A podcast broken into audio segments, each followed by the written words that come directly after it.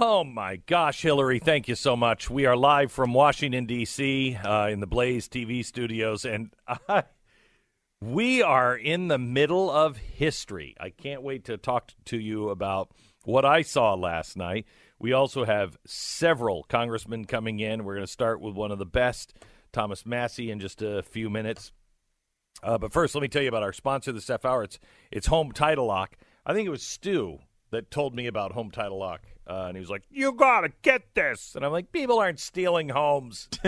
yeah, they are. And then, and then you brought in an FBI agent who, who actually had done everything except filed the paperwork to steal my home. Yes, uh, it made it made me feel really good about my life, considering Right. they did the same thing to my home. and it was it in my home. I had attorneys and everything do everything they could to protect my home. Yeah, He said my home was easier to steal. yeah, it, it's it's It- amazing. it's an epidemic, according to the FBI in New York, fastest growing uh, white collar crime.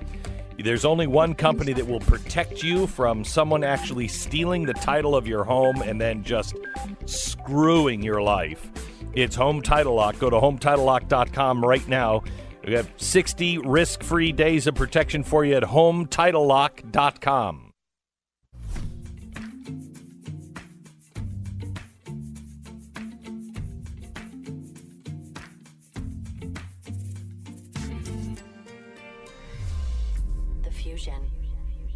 entertainment and enlightenment. I am so interested to talk to Stu today because Stu was in the Blaze TV Washington, D.C. studios watching the president's speech. I was actually in the room with Rush Limbaugh and, and the president and all of the nightmares in white. Uh, and what I saw, what I felt, I don't know if you felt it through the television. One of, I, I would say, this may be, I'd have to go back and look at some Reagan State of the Unions. This may be the best State of the Union I have ever seen. Uh, and he has totally changed the dynamic. I, you don't need Oprah anymore. Donald Trump did an Oprah at the State of the Union last night. We'll go there and get the uh, views of Thomas Massie when we come back This in one minute. The Glenn Beck program. All right, I have to tell you, I am staying at the uh, Trump uh, the Trump Hotel, which is luxurious and uh, uh, really, really, really, really good sheets. As I've told you, I'm a sheet snob. Usually, I I just I hate going and traveling because the sheets suck so much. These sheets were really nice. I mean, there are no Giza Dream sheets. You know what? Maybe they are. I bet you. I bet you they might be. Yeah, Mike Lindell is a big fan of the president. He might have just said, "Let me give you the sheets for your hotel."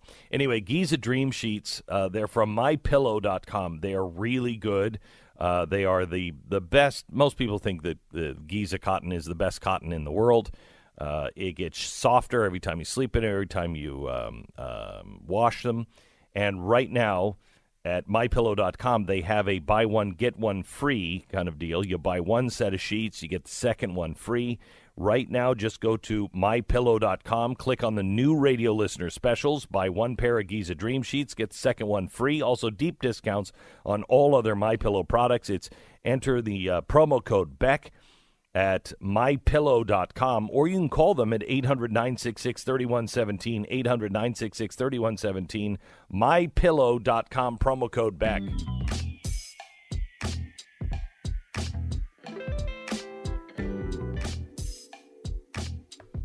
Thomas Massie represents Kentucky's 4th congressional district that stretches all across northern Kentucky 280 miles of the Ohio River. He is, um, you know, he's a smart guy. I mean, he's no Glenn and Stu, uh, but he did go to MIT. Uh, he's on three different committees the House Committee for Transportation and Infrastructure, the Committee on Oversight and Government Reform. I love you.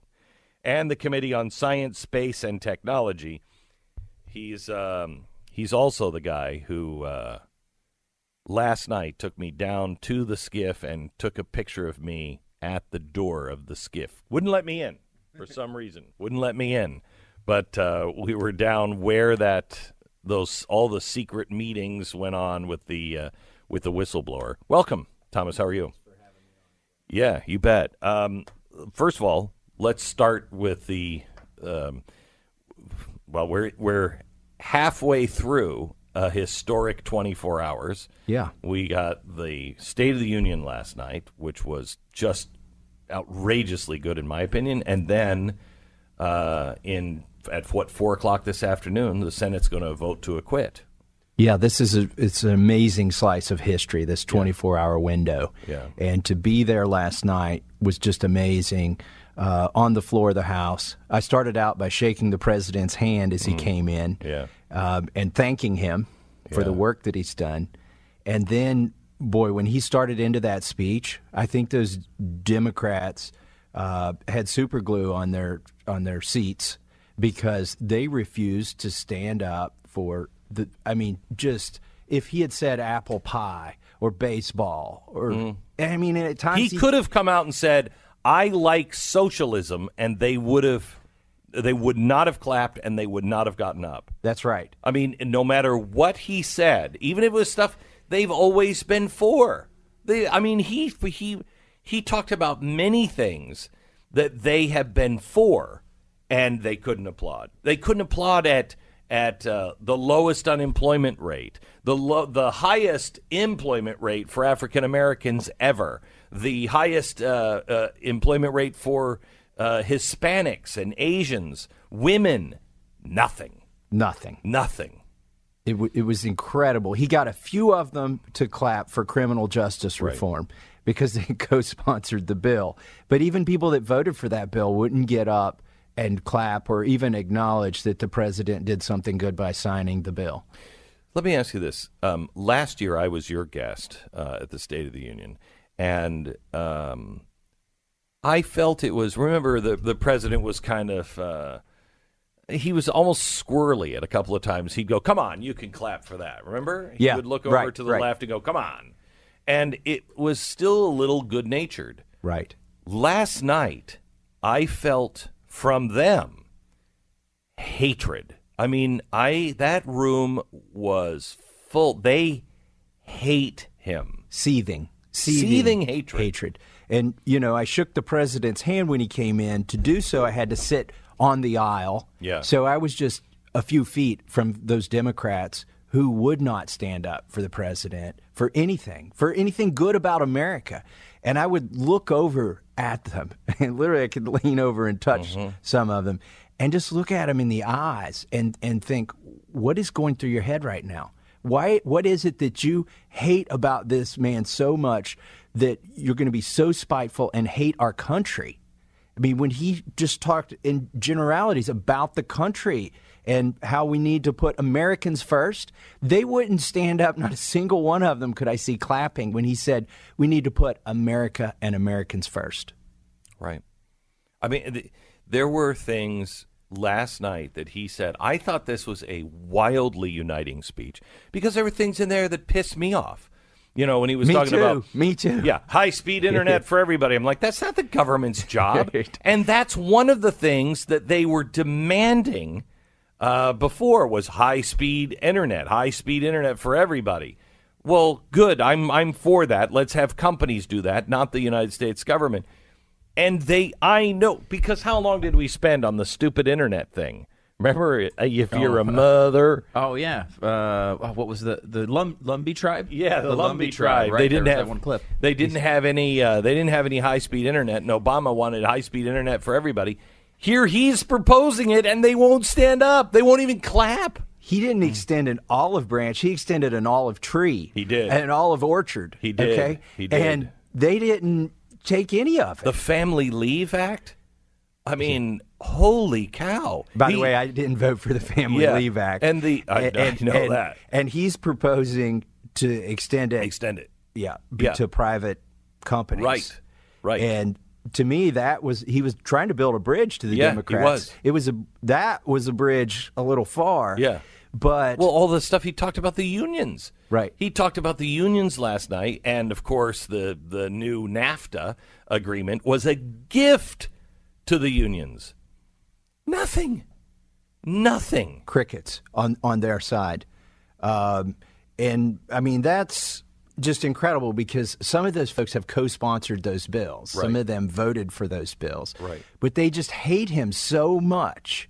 This is So how are we going to get through the next four and a half years? oh, you know, he's got to spank them at the ballot box again Yeah. for them to learn that he's in line with American Americans and they're not. I mean, this was basically laying the framework for the 2020 election or or the stark contrast. I wa- It wasn't mm-hmm. about an election, but you could see the stark contrast between what President Trump stands for and what the Democrats stand for. And he put he laid out a vision for America. Uh, and you know, state State of the Unions or uh, speeches are supposed to be and and oftentimes are hopeful. And he did that at the end. I mean, he was talking about That is the best speech. That's the best speech he's given. Last year, I thought it was the best speech he's given. He's good at this, which Stu and I were talking about it. Never would have expected him to be good at a State of the Union address because he's just not a great reader and not a great speech giver. Yeah. He's good off the cuff in Yeah. his own way. I expect good rallies. I expect good one-liners at debates. I Right. wouldn't expect uh, But this a great was a- State of the Union. He's good at. I think Yeah. this was a redefining of the State of the Union address. I think this one. I mean, when eh, you know there were so many. That thing is boring as snot every year. Let's be honest. But there were so many. this one twists- was anything but boring, Oh, yeah. especially if you were in the room. Eh, I don't know how this. How did it translate? Not in the room, Stu. Could you feel the hatred? not as much as you're saying. I mean, they certainly you could hear jeers occasionally. Oh, they were. they were nonstop. Yeah. They were nonstop. You can't hear um, what's really going down on the floor. I mean, you can't hear it. You can't see it. It was nonstop. They got to a point towards the end. I don't know if you noticed this, Thomas, but you were close enough Yeah. to it.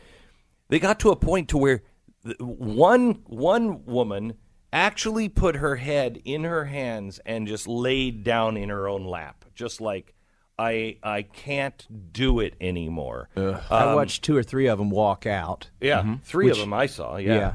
Uh, and literally, at times, he had to speak over them Yeah. because they were jeering so loudly. Now, if you were watching it on TV, the sound was being picked up by his microphone.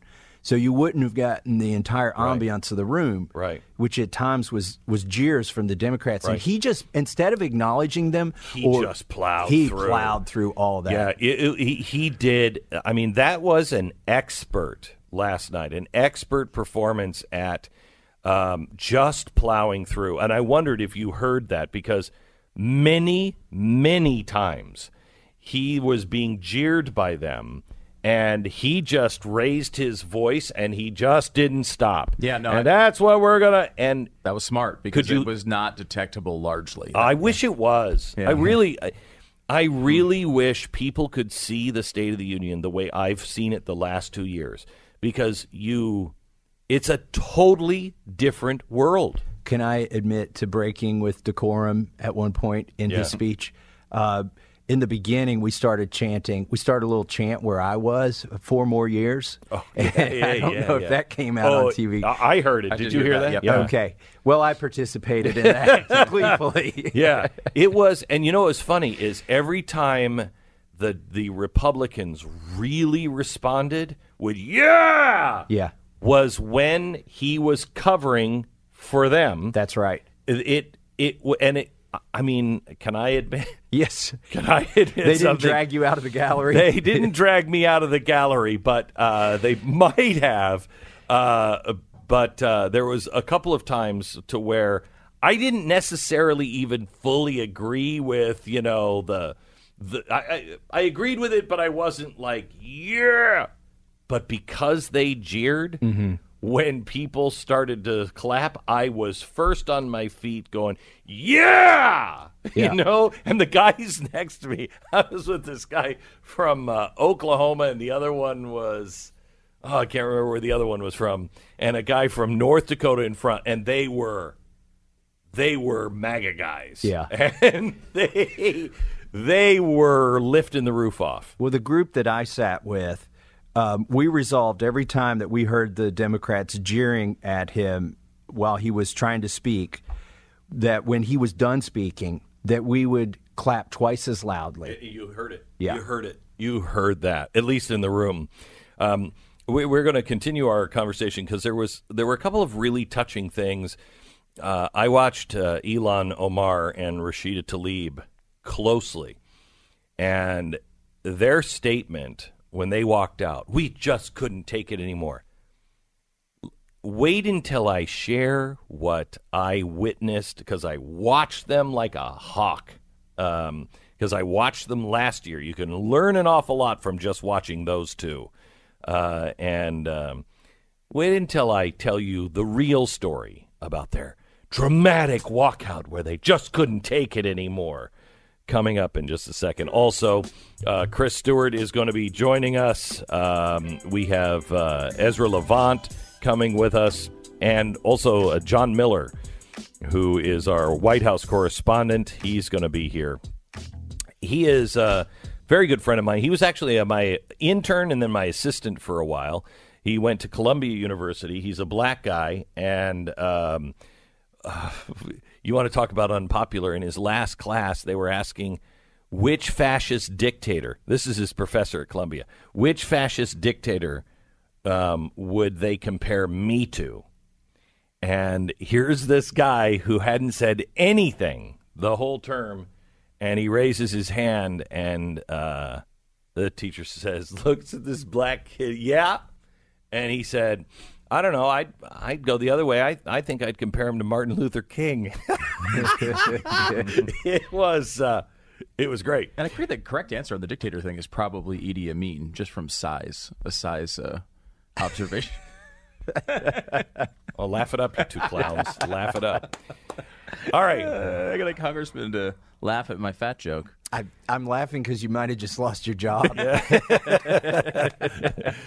Uh, all right, Valentine's Day. It is coming. It is com- It is coming, and one eight hundred flowers is there. The biggest, brightest roses, prices that you're not going to believe. Right now, when you order early, you can get the eighteen stem enchanted rose medley for twenty nine ninety nine, or double it to the uh, 36 stem bouquet for $20 more. Now, this expires on Wednesday. Is that today? Today's Wednesday? And the bouquet prices are already starting to go up, so you need to get it right now. 1 800 Flowers. They're picked at their peak, shipped overnight to ensure freshness. It's an 18 stem enchanted rose medley for $29.99 or double the roses uh, to 36 for for 20 bucks more. It's 1-800-flowers.com. You just click on the radio icon and you enter the promo code Beck. Enter today, save now at the Rose Authority of 1-800-flowers.com. Promo code Beck. 10 seconds, station ID.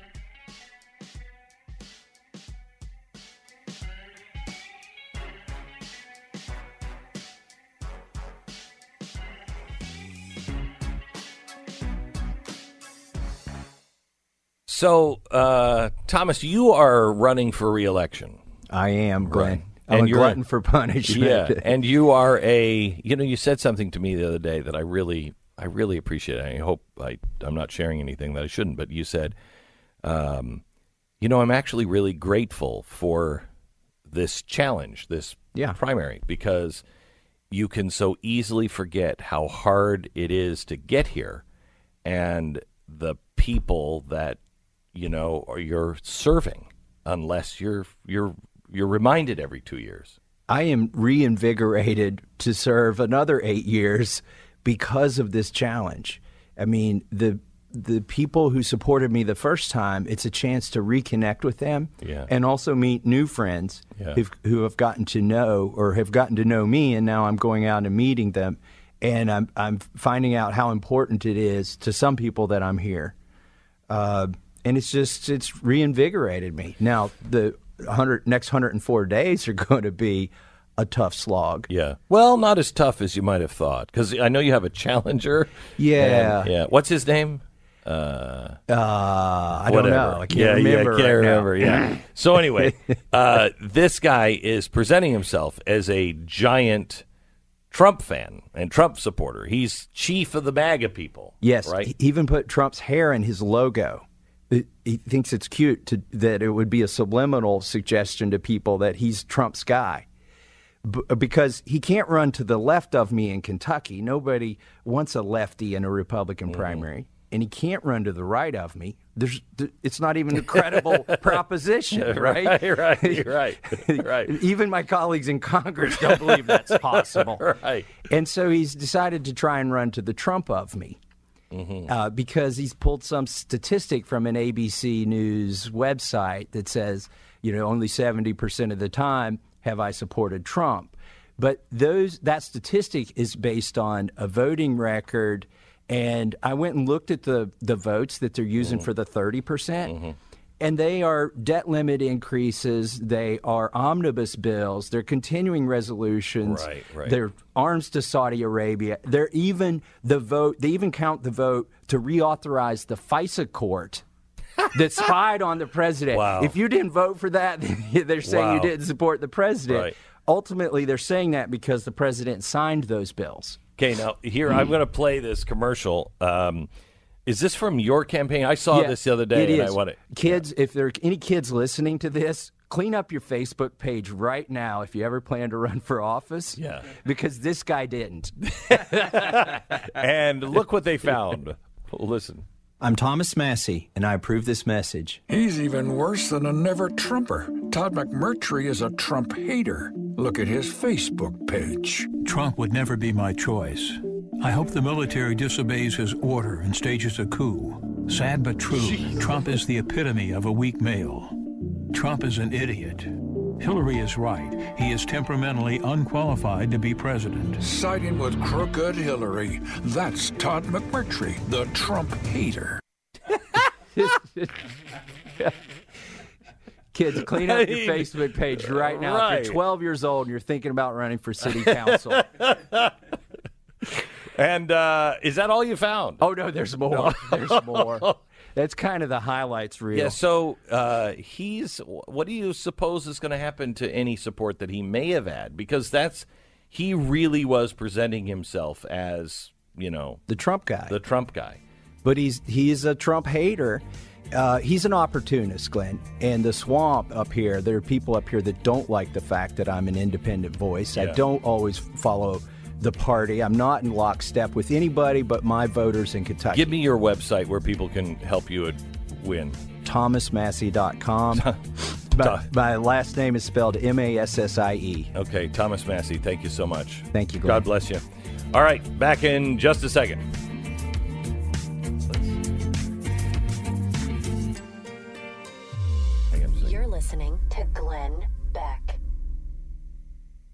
All right, uh, let me tell you about Patriot Mobile. The days of uh, you know being able to look the other way really are over. We don't have the luxury of being unaware of what the mainstream media and big tech companies and Facebook and Twitter, even the mobile companies, are doing. They are in bed with the left, and you met the left last night. If you watched the president's speech last night, that's who they really are. And they are angry, and they do not like anything this president stands for or what you stand for. Time to rally around a company who will stand with you. Patriot Mobile, the only cell phone service that donates a portion of your monthly bill to organizations fighting for the values you believe in, like the Second Amendment, the right to life, religious liberty, supporting our veterans. Patriot Mobile plans start at 25 bucks a month, and all the cell towers are basically owned by four different companies. So you're going to get the same service with Patriot Mobile as you would get with the other carriers. So switch today and send your money where you want it to go. PatriotMobile.com slash Beck. Get free activation when you use the offer code Beck, plus a free gift when you open a new line. Call their U.S. based customer service team at 877 367 7524. PatriotMobile.com slash Beck. Make sure you go to blazetv.com and sign up the big special on Ukraine, the last piece of the puzzle, tomorrow on blazetv.com.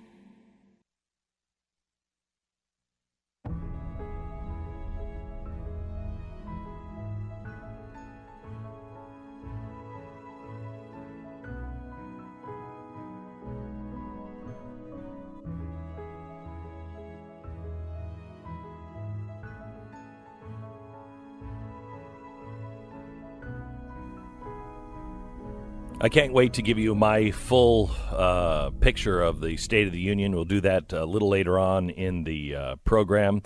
We have uh, Congressman Chris Stewart uh, from uh, Utah who is is with us. He is on the uh, what what what committee are you on?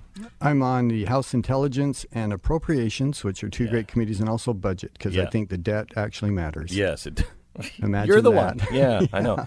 uh, but uh, you were part of the you. You had to sit there with Adam Schiff the whole time. Yeah, it was fun watching him and the others. And and that's the thing that I'm not sure people see or hear back home because when like when the president introduces his guests, the cameras focus on the on the guest and what they don't see are the Democrats sitting there and in some cases actually booing and kind of hissing. They're like this kind of like a second grader. when they had when he reunited the the army family yeah. at the end they were actually groaning through that they were like oh come on i saw people turning around looking at each other like i don't know what they were saying but they were like yelling at each other they were so mad yeah. they were yelling what they wanted to say to him they were saying to each other during that really nice moment Yeah. And America didn't see it, and Yeah. they should. Or they the, should. or the little girl that he gave the scholarship to. oh my gosh! I mean, they should. They they should, uh, according to their constituencies and their interests that they claim is important to them. They should have been clapping and cheering for that, for, to give her this opportunity. And instead, they sit on their hands. And you know, it's funny. You you mentioned Adam, and I watched him, and it was very clear he knew that the cameras are going to be on him at any time, so Mm-hmm. he was always careful. But his face never changed for the whole hour and a half. He just sat and stared with this painted-on smile, and I know it bothered him, and it was a lot of fun to watch Yeah. because he could see the energy and the support. And he knows, and this is really important, Glenn, he knows that they messed up. He knows that this is think so? backfire. I do. I do. I think he's uh, look. There's Adam is a lot of things, but one of the things he is is, is smart, and and he can see and read and observe, and uh, and I'm not saying he wouldn't do it again. I'm certain that he would, but he also knows that they failed in convincing the American people that this president is is. they uh, made him stronger. yeah, absolutely. they made him stronger. Absolutely. If that president, the one I saw last night, showed up for the next what 270 some days, uh, every day, that was the president that showed up. I think he would win in a Reagan style landslide. He it, it was he, that was presidential. That was positive. Um, looking forward, no little snipes. I mean, it was good. It was it was terrific. I mean, I, I've talked to so many people. You know, they call and, and say, "Hey, what did you think? What was like?" And so many people have said to me, you know, there were a number of times I actually was brought to tears last night. Yeah. I mean, it was an emotional, very positive. really That's the other thing is there was nothing negative about this speech. Yeah. It was very, very positive. That's not what the left is saying. That's not what CNN and everybody else. They're saying this was a destructive, dividing speech. I, I have a hard time finding it. Well, you, you have to you have to scratch really down low to find something. I mean, look, some of the policies they disagree with. I get that, uh, but but this is a very forward-looking, very I thought uniting event, and it could have been if anyone had any open open heart about this at all. So is Nancy Pelosi? Has she gone totally insane? I mean, I can't imagine what she was, how she thought that was a win last night for her to do that. And if I may, can we play the Joe Wilson moment? This is this is from uh, an Obama um, uh, State of the Union. Listen to this. There are also those who claim that our reform efforts would ensure illegal immigrants. This too is false. The reforms, the reforms I'm proposing would not apply to those who are here illegally. It's not true. Okay, look at Nancy Pelosi's face there. And Joe Biden just shakes his head in despair. And this was a big deal. Joe Wilson was right. Last night in the president's speech, he is saying we're stopping all of this health care going for free to illegal aliens. So Joe was right. It was in the bill the whole time. That was a week long walk of shame. I think they tried to censure him, did they not? Yeah, I believe they did, and uh, you know we're gonna we're gonna do something to call attention to this. As I was saying to you before I, we came on the air, we just left a meeting where they're considering their options. But she is the Speaker of the House, but she is also just a member of the House, and she has to abide by the same decorum that the rest of us have to. And what she did, and it was such a mistake. It was so unnecessary. It was so calculated. I mean, she planned on doing this, and how she thought that was a win, I just don't I just don't get it. It's like you said, has she lost her mind completely? It's it's they're they're driven. I've never understood the the Trump derangement syndrome, um, and I think some people were driven by that with with Barack Obama. They just could, were so blind by the lies and everything else they couldn't they just couldn't get past it. We just stopped talking about it. We just were like, okay, well, you know, American people have made their choice. You know, great. Yeah. Let's look to the future. These guys, they can't. I'm. They are driven by their hatred for him. which is going to make the election night in November so much fun. Yeah. Because I agree with you. I think the Nope. president I think the president is in a wonderful spot right now. I think he's in a very strong spot right now. And they as you said, hate him so viscerally. I can't imagine what it's going to be like then when he's reelected and reelected I think in, in a in a pretty powerful way. You know what's amazing to me is um, what happened with Rush Limbaugh last night and their reaction. They they have people on their side that have received presidential medals of honor that I have thought this is this a Marxist. What what are you doing? You know, and there's been people also that have done really good in the past, and then politically, I completely disagree with them. But I can sit there and see, okay, you know, this person Yeah. means a lot to half of the country, whatever.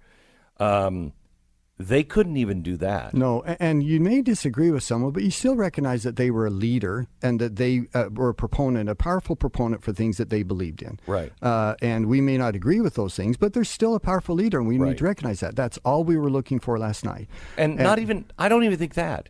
Here's a guy, I mean, for the president to do that and to present it to him, which is a first, to present it to him uh, should, uh, would lead one to believe uh, that he is, he's very ill. He's very ill. And, um, and that was a humanitarian thing Yeah. to, to do. Uh, and they couldn't even give him that. Yeah.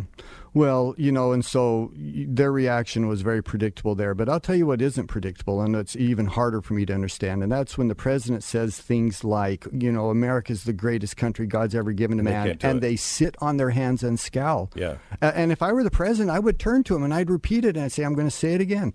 America's the greatest gift ever given to man. And, and have the cameras focus on them and have them sit there showing them scowling. I, I really think Congress should you guys should you guys should try to get cameras on them. Yeah. I've learned more uh, about your job and his job uh, in the last two years just going to the State of the Union. No, Tanya and I went to uh, the White House Correspondents' Dinner once, and honestly, I went home. I went to the hotel and I took a shower. I felt dirty after that. It was awful.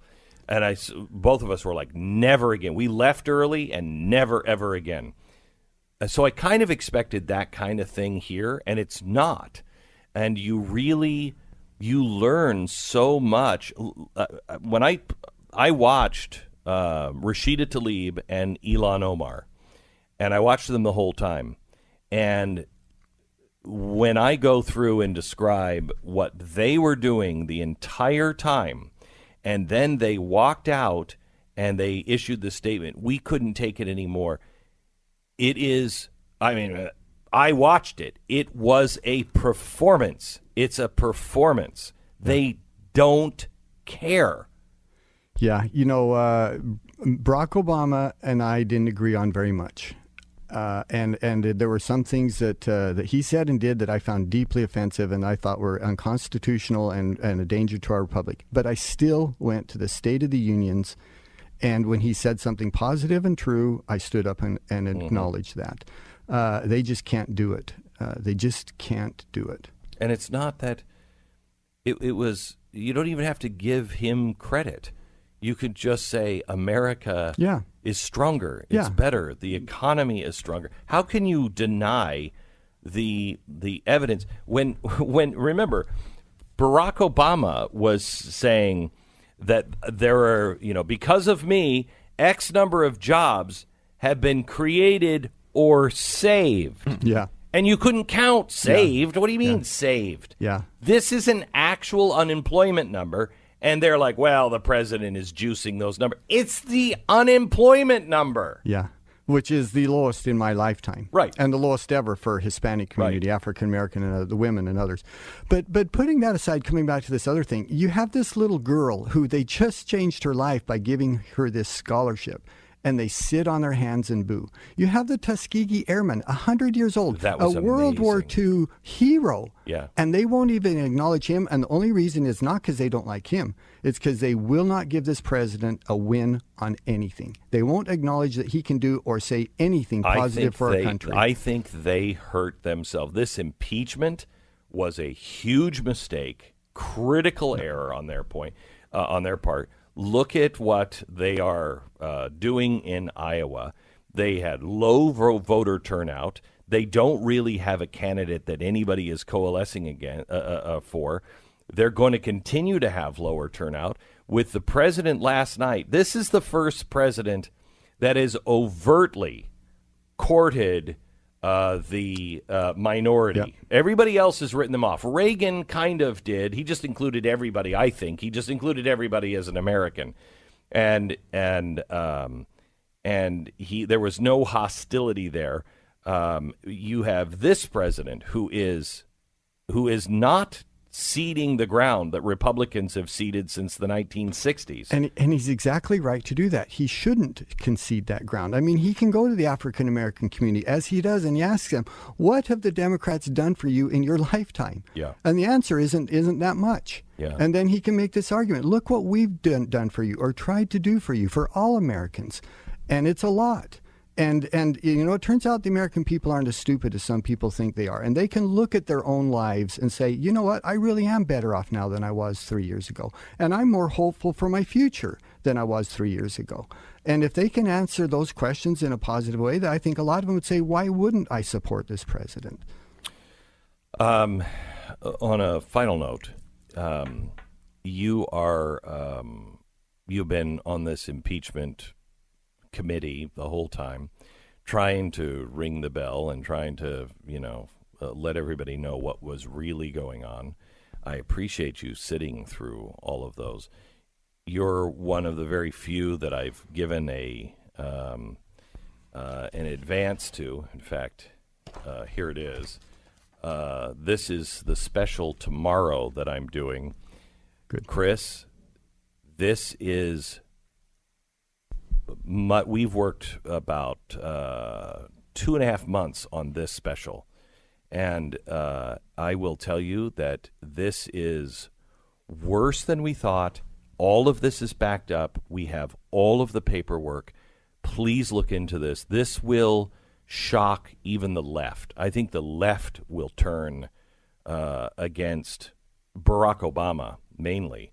Uh, there is something that was going on that we reveal tomorrow that is, um, well, it's it was one of the worst scandals in my lifetime with another president. Well, well, Glenn, if I could just very quickly, thank you for that. You have done, and a few others, but you have done remarkable work on this, and this is important work. You, you, you said thank you for the work we've done on the on impeachment on the Intelligence Committee. I'm more proud of anything the work we did previous to that, where we said for three years, hey, the Department of Justice, the FBI, and some of these directors were corrupt and they politicized So- these agencies in a way that destroys our democracy if we would not have known that. So, are we? I've only got about thirty seconds. Are you going to pursue it? Are we going to pursue it as a nation and clean this up? Well, I tell you who I have great faith in, and I really miss. Attorney General Barr is very serious about this. He's committed to doing it. He doesn't have a dog in this race, and he doesn't have to make a name for himself. I'm very hopeful. okay, Chris Stewart from Utah. Thank you very much. Congressman.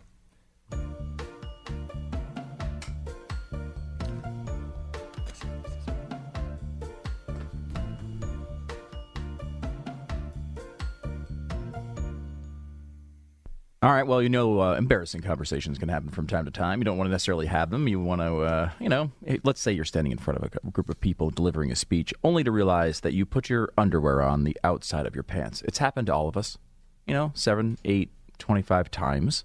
It's pretty embarrassing, but not as embarrassing as having to talk to your doctor about ED. We all get that it's kind of an uncomfortable subject, uh, one that most men do not want to talk about at all. Fortunately, there's a solution for that. It's Roman. With Roman, you get a free online evaluation and ongoing care for ED, all from the comfort and privacy of your home. The doctor will work with you to find the best treatment plan, and if medication is appropriate, Roman will ship it to you with free two day shipping. The whole process is super easy, straightforward, simple, and discreet. Uh, so you don't have to deal with any of those conversations. Get started. Uh, go to getroman.com slash Beck and complete an online visit. ED used to be tough to tackle, but that was before Roman came on the scene. Complete an online visit today and connect with a doctor and then take, just take care of the problem. Go to getroman.com slash Beck to get a free online visit and free two-day shipping. Getroman.com slash Beck for a few, free visit to get started. It's getroman.com slash Beck. This is the Glenn Beck Program.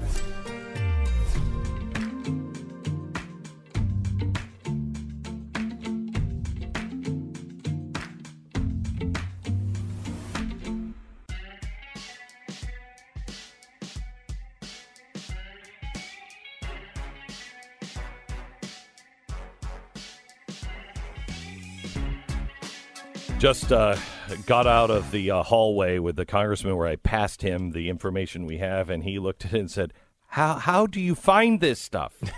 and I said, "Really good research. T- tomorrow is uh, tomorrow is something that uh, I hope you will watch and share with your friends. It must be investigated."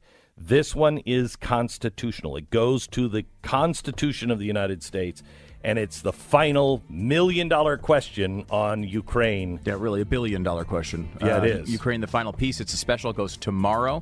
Uh, if you go to blazetv.com slash Glenn, you can subscribe with 20 bucks off if you use the code GB20OFF. Tell your friends, watch it on our YouTube, Blaze TV YouTube channel. It's free for everybody. Also, if you're a subscriber, you'll get it. We need your support so we can continue these specials. And also, in that special, uh, a major announcement also about the Glenn Beck television program. You're listening to Glenn Beck.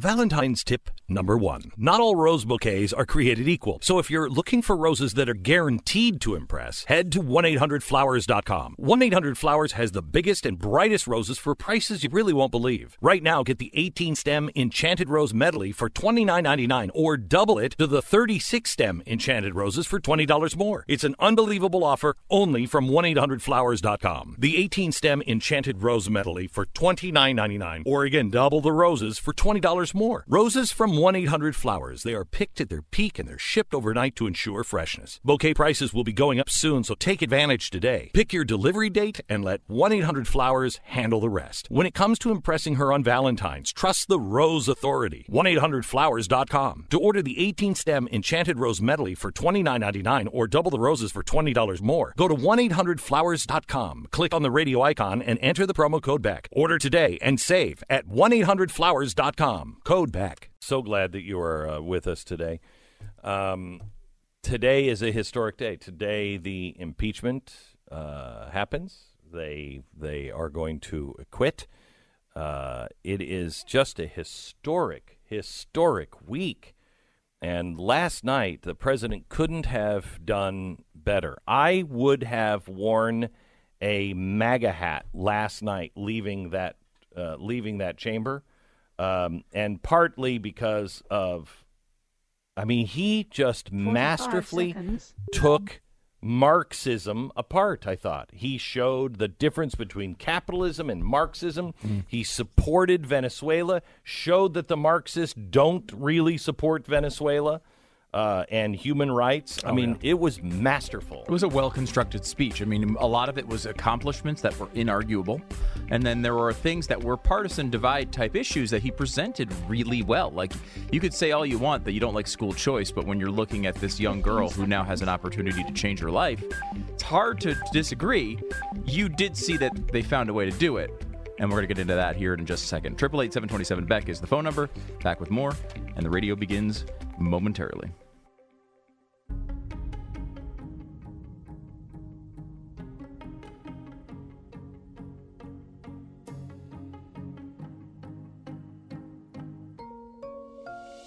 The fusion of entertainment and enlightenment. Well, hello, America. A historic day. The president is going to be acquitted of impeachment today. Last night, I think the State of the Union was delivered by President Trump. I don't think I've ever seen a better State of the Union. I'd have to go back and rewatch some Ronald Reagan stuff, but this was this was game changing.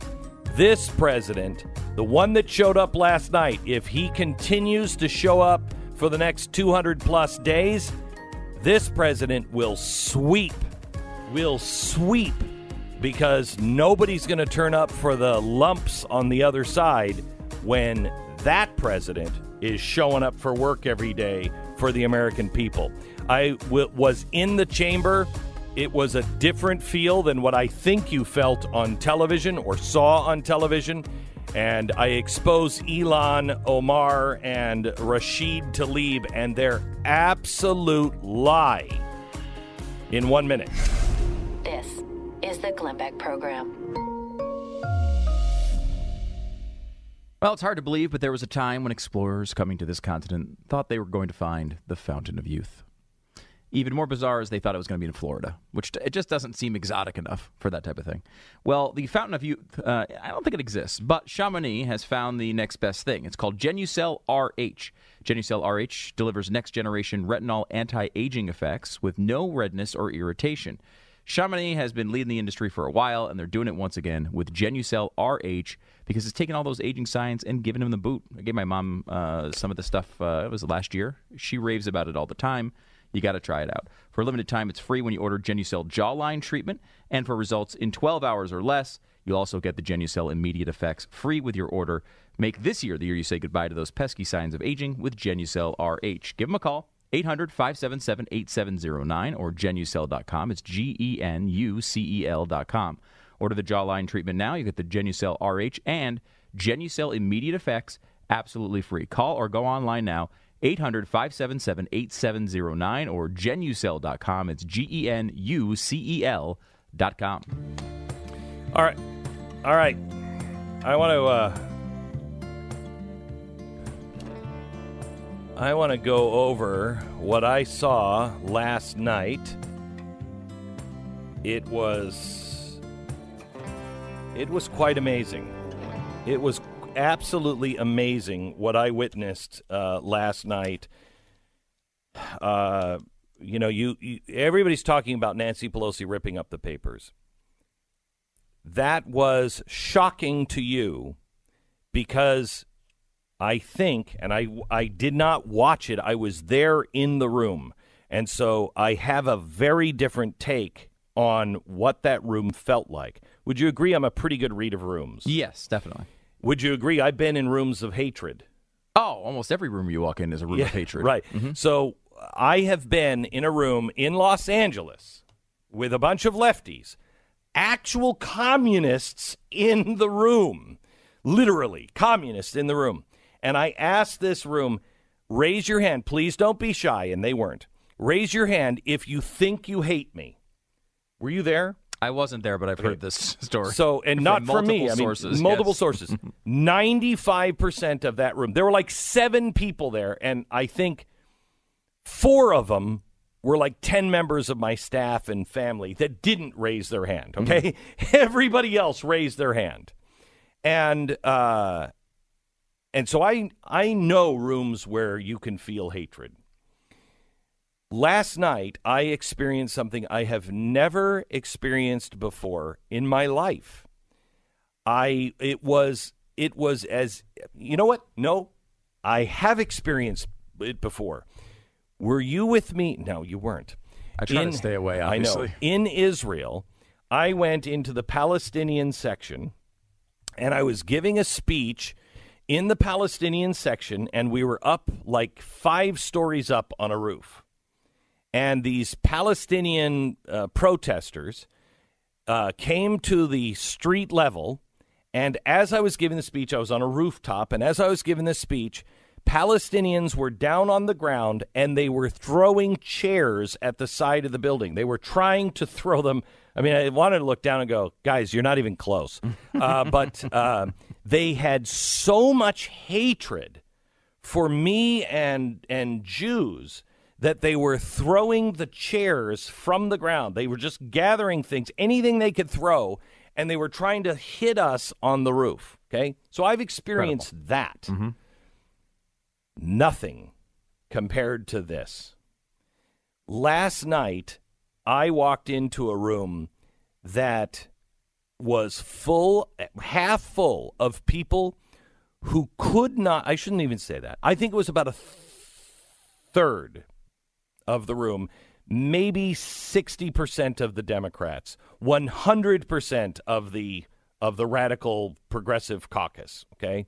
100%. The hatred was so strong in that room, I it it almost took my breath away. When you saw Nancy Pelosi rip that up, you can say, well, that was petty, that was little. You could even say, and I honestly do not think that Donald Trump saw her reach her hand out. I saw that moment. I didn't even see the hand. It's close. When you watch it and pause it, which I've done, Yeah. uh, Frame just by frame. frame by frame, it's possible he actually didn't even see her hand. Now he is wasn't. Not, he wasn't expecting it. Mike Pence. He didn't shake Mike's hand. Right. You know, and so he wasn't expecting it. And she had when she grabbed it, she grabbed it with both, Both hands, hands. And as he's turning, she puts his hand out. Now he may have seen it in his peripheral vision. And I wouldn't be. I certainly wouldn't put it past him, and he's completely justified to not shake her hand. Right. Though I have not seen him take responsibility or deny it. I should probably Right. check Twitter. He probably will take after ripping it up. Yeah, He probably will take responsibility. and she's for it. she's gonna blame. Oh well, you know, I did you see that the the post the Democrats released after this? It's a place where uh, Nancy Pelosi's reaching out her hand, and the president's turning away. And it's like we, as Democrats, we will always reach our hand across the aisle, and we will always try to work together for the good of the country. This is moments after she ripped up the speech to try to send a message that she'll never respect a word. I mean, she's ripping up the the, the stories of, of veterans and children and victims of crime. and was horrible. Just, I mean, it's awful. So she was that move with her ripping it up. If you saw her face and you knew how calculated she was and what that felt like, that was nothing compared to what I felt in that room for this president. This president was masterful in controlling that room last night and making sure they didn't get any air to breathe. He did not stop um, when they were they were jeering him, murmuring, uh, hissing, much worse than last year. I've only been to two of these. Last year still had a little bit of a light spirit where he would look he would look at the left and he'd go, "Come on, you can applaud for that." There was no humor in this at all. He knew what he was facing. He has really grown into this job. And when he was talking about stuff, they would start to jeer, and he wouldn't give that room any oxygen. He just started talking louder.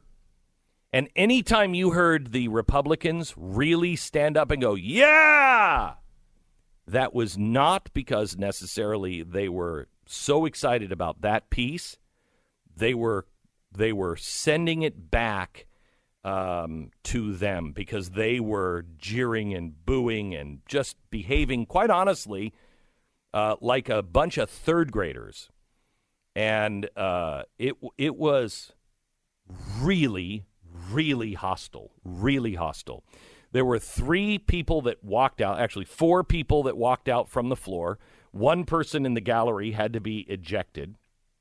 Uh, I saw, I saw congresswomen actually put their head in their hands and then just collapse into their lap, uh, like they were completely defeated. Which a lesser man, a much lesser man, would have would have made him feel good. Now, I don't want to comment on how I felt because I don't want that lesser man to uh, hear this. But Okay. anyway, uh, so uh, they were they got to a point in the speech to where they were actually yelling at each other. Have you ever been in a room full of people where somebody is so offensive or it's so crazy that you look at your friend and you're like, I can't believe that son of a bitch is doing this. And you're yelling back at the same time. Have you ever been in that Yeah. Oh, yeah. situation mm-hmm. where you're so wild with anger? That was happening last night on the floor.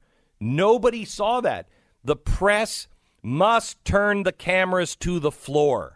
You should have a side by side where you can see the members of Congress because you have no idea what the president is going through unless you can see what he is seeing. Yeah.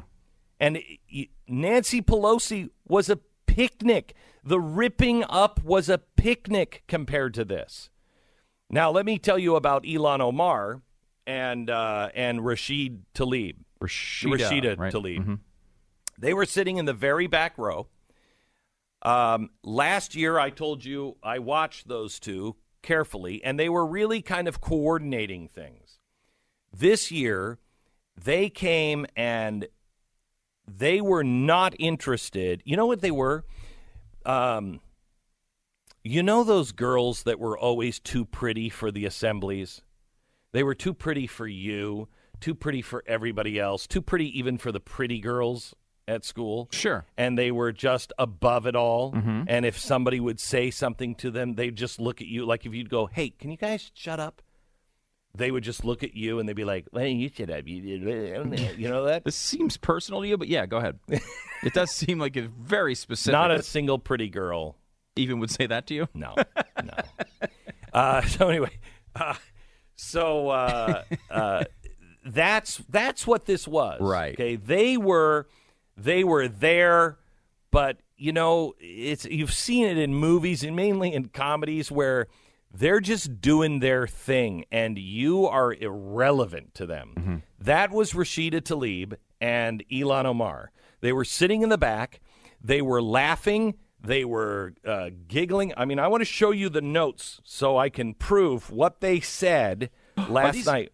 Are these contemporaneous notes? These are contemporaneous notes. so notes. they must count as right. evidence. Mm-hmm. Yes. Okay. So now I want you to know that you can't. Prob- you will not be able to read them. Let me show you one of them.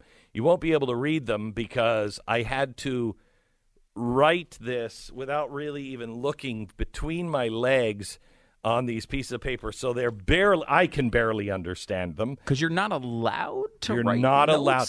Oh no! The, if you're on the other side, you can write because you're a member of the press. Okay. If you're down on the floor, you can text, you can record, you can laugh, you could play Parcheesi. Oh. But if you're in the gallery, nothing. And they yell at you. They tried to eject me last year for making notes. so this year, I got a very small pen and a, a piece of paper from the hotel, and I just was taking notes and I was trying to hide it.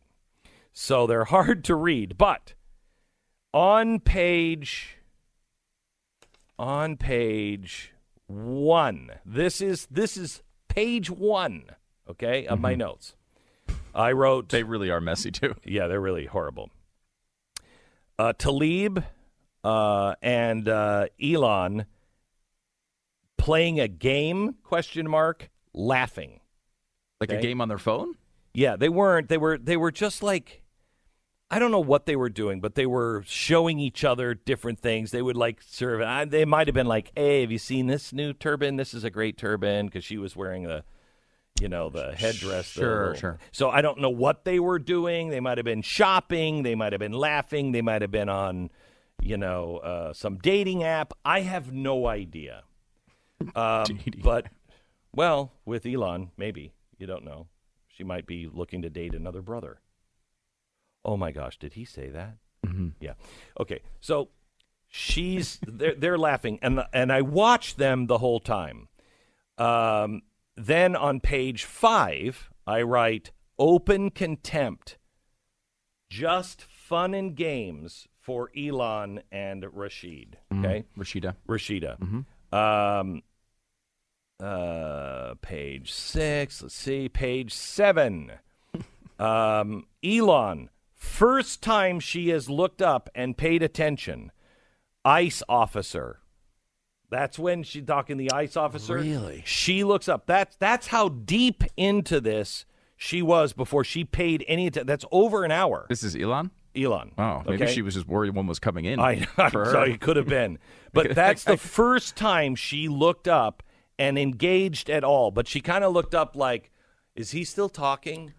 And what is? And then she kind of looked up at the gallery. So she was paying attention to the ICE uh, thing. Because she had, I mean, to, to review, in case you don't know, she's had uh, many questions about uh, the- Marrying her brother? about, about marrying her brother, about how she got here, about whether she was bringing others here, Yeah. legally or I- illegally. Yeah, yeah. Lots of those questions. right. But it's also one of those issues that she claims to care about, right? Okay. Maybe the, maybe the other things weren't hitting her interests. Okay. On page eight, I write, Why is she even here? And what I was thinking was, if you care this little, Right. why did you even come? You didn't even have to come. It's not like she was last year. She was coordinating things. Her and AOC, they were they were really coordinating. Rashida Tlaib and Ilhan Omar were sitting in the back. They weren't paying any attention. No one was paying any attention to them. And I really thought on page eight, why are you even here? Hmm. Okay. So she was paying attention for ICE. Then she went back to fun and games, literally talking to each other. Oh my gosh. You know, uh, the the kind of people like in a movie or anything like an important speech. Just you turn around out, and go, yeah. Mm-hmm. "Can you shut up?" Okay, that's the way it was. Then page nine, uh, I put walkout. Ilhan Rashid out. I didn't tie it to anything. All right, couldn't tie it to anything. Well, now that you know what I observed, let me tell you how it was spun by them. Uh, and you tell me what the truth is, what really happened. We'll do that in one minute.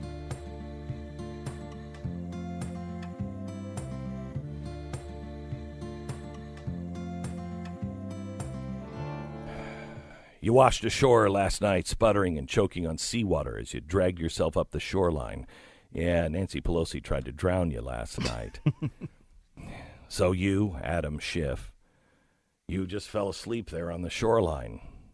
And it was a bad idea, as your headache this morning suggests. Out in the distance, you see the remains of your sinking ship, US, USS uh, Impeachment. It's just sinking beneath the waves. It's on fire. Your whole life is on fire. And then you reach up and you put your hand on your cheek and you're like, oh my gosh, did I screw that up?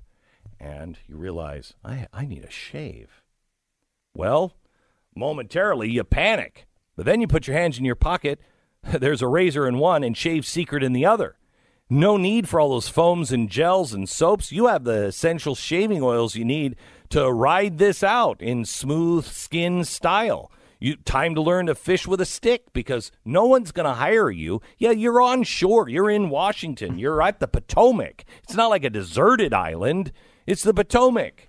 But nobody's going to hire you, so you have to learn now to fish with a stick and make it on your own. But at least you'll be clean shaven, so there won't be any beard to hide those weird ass eyes of yours.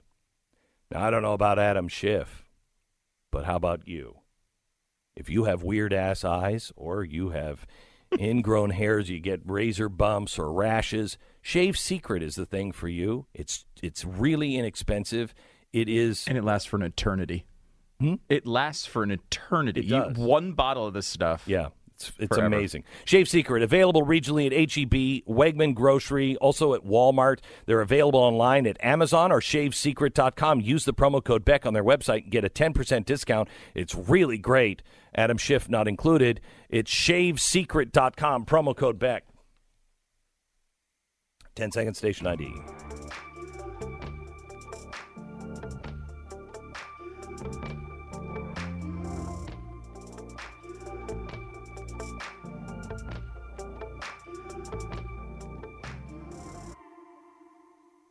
All right, so here's here's what happens.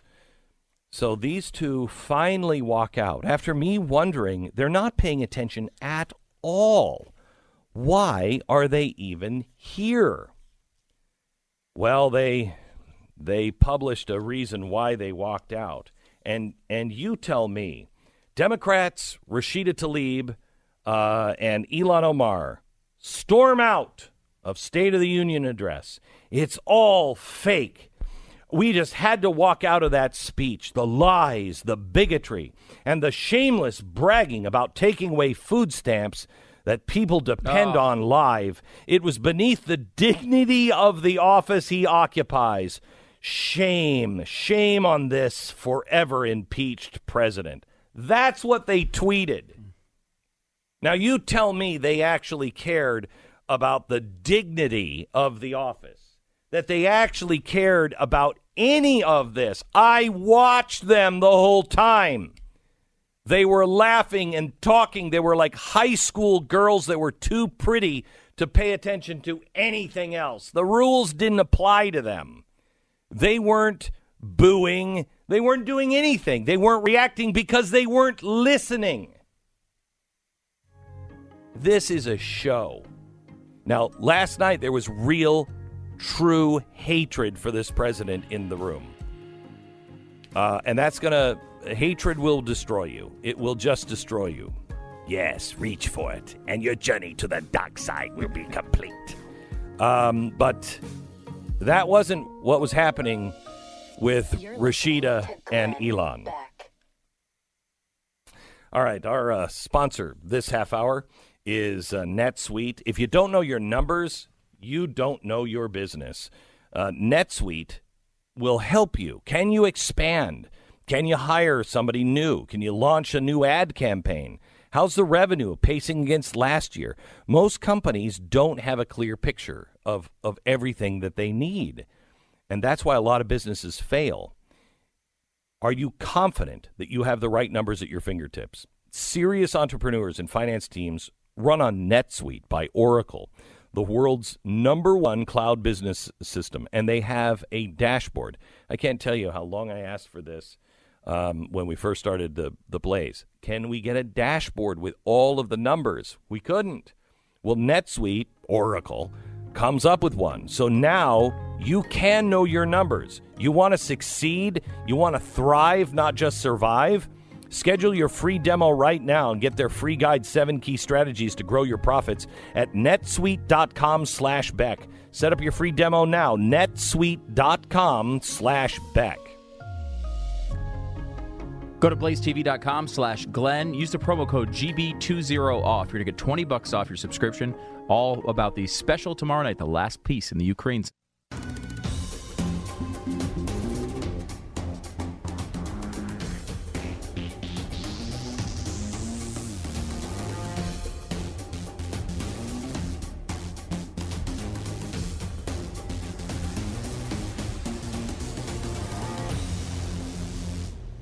Last night at the State of the Union, I was in the uh, the House chamber, which uh, every American you you should ask if you could get a ticket from your congressman or your senator um, and see it at least once. It is really remarkable. It is unlike anything I ever thought it would be like. I I hate these things. You know me, Stu. Man, to get me to come to Washington, oh yeah, it like takes a, an act of God to get me here. And I'm very much on the make the State of the Union a letter again campaign. Yeah, me too. I would love it if they just went back to a nice little report. We Right. can all get rid of the pomp and circumstance. Right. But it, it, you do learn interesting things about your representatives there. Yeah, and when, when you're in the room, not watching on TV, when you're in the room, you will learn a ton of stuff.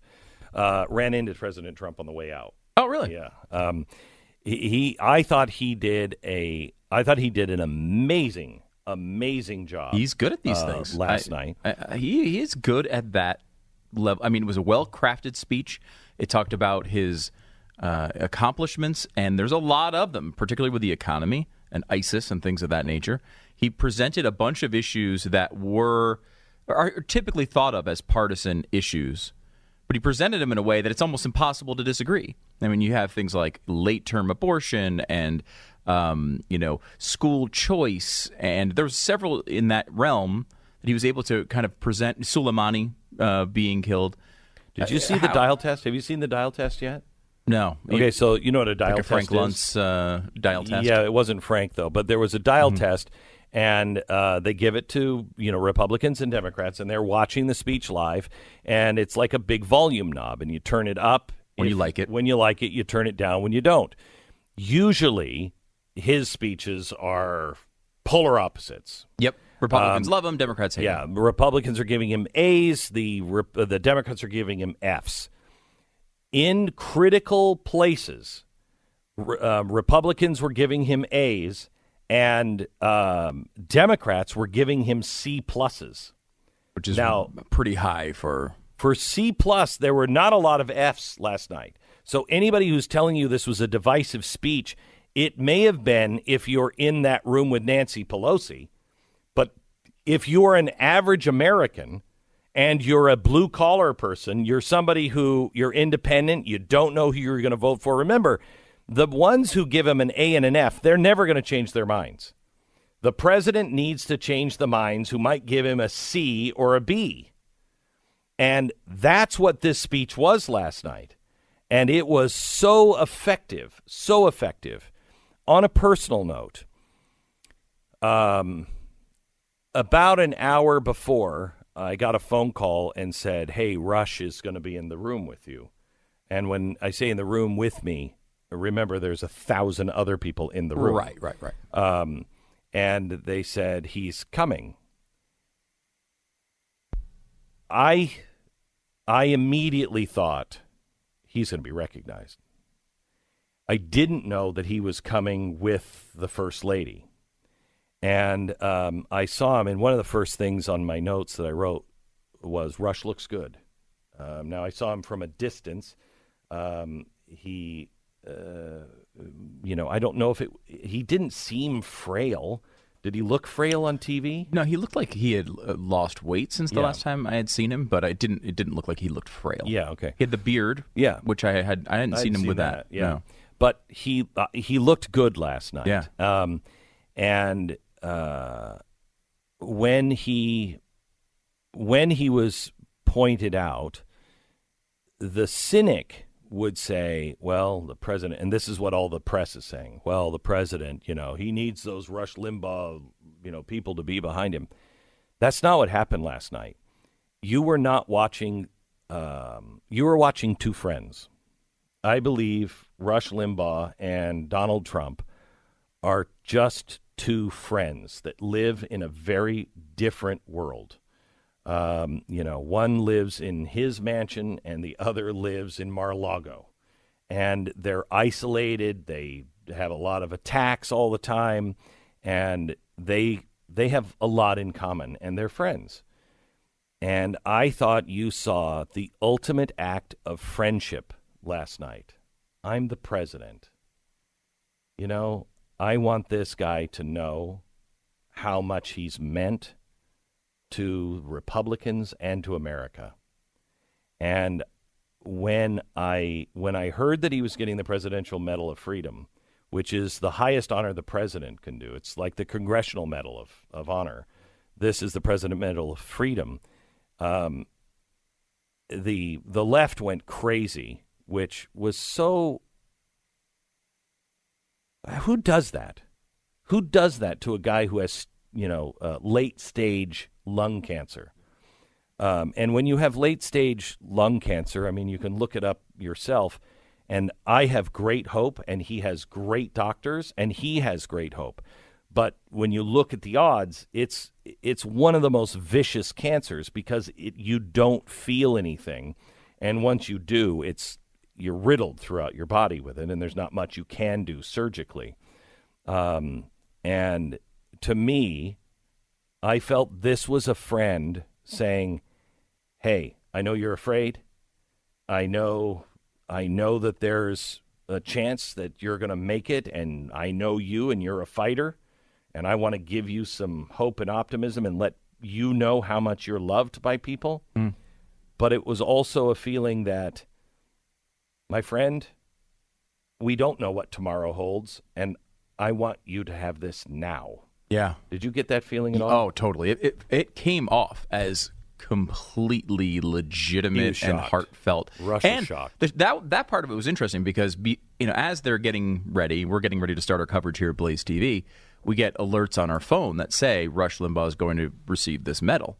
Um, Oh, really? You so got that? I got it. It was before the thing started. So when he when they mentioned that to him and he stands up, he he's leg- he looks legitimately shocked that he's getting this. Well, I But saw it- it him had in the room. See, in the room, you can't have any cell service. Right, that might be So it, yeah. when did they release that? It was it was v- right before the. Right, So we're in there. We have no cell service. So you're locked Mm. in a room where no one in the gallery has a cell phone and or any access to anything electronic. If Ah. you're down on the floor, yes, but if you're up, everything is taken from you. because we already have at this point when we're doing the coverage have the entire speech. We know what we can read We ahead. don't. We know what's going You on. have to. In you're room, locked. Mm. in that room an, uh, about an hour before.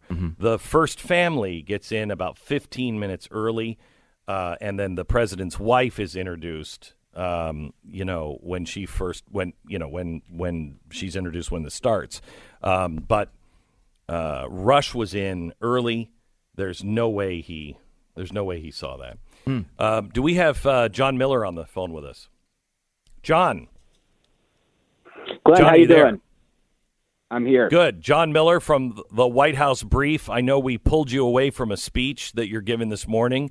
Um, were you in the room or were you watching it last night from the Capitol? No, I was I was so you know they treat media like garbage at these events. So what they do is there's the crypt at the Capitol, and they stick all of the journalists in the crypt, and then you get to watch it on these cheap little monitors that they have set up. Um, Oh, and so great. you have all the congressmen and women walking by, uh, and they walk into the chamber, and then we get the, the honor of watching it in in this basement crypt area, with police making sure we don't So- do anything crazy. So, Jon, by the way, remind me, Stu, to talk about the police. I saw stuff yesterday. I don't know what they were prepared for, but it was crazy town. Oh, wow. It was crazy town. Um, Jon, let me ask you a couple of questions before I get to what the response was in the room and how you felt in the room. Uh, you know, there in the crypt. Um, let me ask: Have you ever seen a Republican do a better job of reaching out to minorities than this president? And how did that? How did this speech play to you as an African American who's a conservative? Yeah, I mean, I think you know it was one of those things where it wasn't just you know here's my little line to pander to African Americans. Here's my little you know um, one two you know oh and African Americans too. I mean, the beginning of the speech, essentially, he started with talking about the black unemployment rate. Uh, in a number of his guests were African Americans, and not just African Americans. You know, to be like, look, I have African American, uh, you know, supporters, but Friends. who's actually helping through his policies. I mean, you know, you had the the, the little girl Janiyah Davis and her mom Stephanie, who were affected by the Pennsylvania governor's um, anti-school choice, his, the veto that he did. You had uh, the Tuskegee Airman and his son. You had all of these people who the president was honoring, and of course, uh, and I'm sure you've already talked about this today, but the room just did not acknowledge it. They were just silent. And so, as an African American, to watch that and to just watch the Democrats completely shun African Americans, that was something to watch, and that kind of sent chills down my spine. But the So, president Jon, reaching out if- to African if- Americans, it, it, if if Pete Buttigieg it turns out to be a contender or the nominee, um, if that's the guy, um, a lot of people tell me that African Americans they won't care; they'll just go with it anyway. Other people say, you know, that that is one line they just won't cross or they haven't crossed yet. Um, if you have Donald Trump who is performing this way and reaching out this way, and Pete Buttigieg on the other side, what happens to the African American lock vote? I think you're going to start to see some really interesting things happen because uh, there's already some polls out there that are showing African Americans where I don't know if I trust these polls, but it's showing it near 40 for African American support for Donald Trump, which seems incredibly high to me. But it tells you that there's something happening where he's he he, he is gaining traction with African Americans, and I, I, I specifically think with African American males because they are the ones whose jobs are being taken, and they are the ones who are being affected by things that Donald Trump advocates, such as clamping down on illegal immigration. And I think, um, like you said, with the Pete Buttigieg thing, uh, you know, he has zero percent. I always get put in that awkward situation. Uh, you know, Jon, why does Pete Buttigieg have zero percent with the African Americans? And I'm always like, uh, can I say it? Because uh, you know, as an African American who grew up in an African American household, every African American knows the reason why.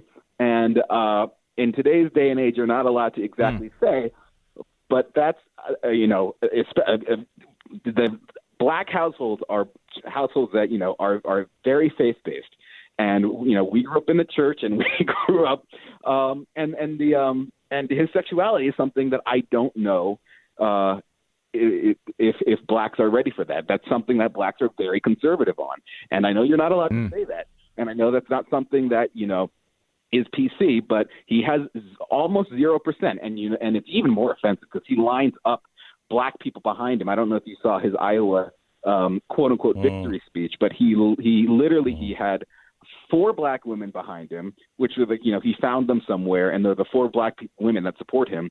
But he has no support, and there's a reason for it, and and the reason why is is, is obvious to most blacks, and, and you just can't say it. It's interesting. Um, it's interesting because because I mean the PC world will tell you uh, that you can't say it, but where it is being said is by black voters to pollsters, right. who I are know. telling them Correct. that they are uncomfortable with yeah. a president uh, who would be who may be gay. Jon, let me let me switch topics here real quick. I've got about forty five seconds before I have to take a break. Tell me.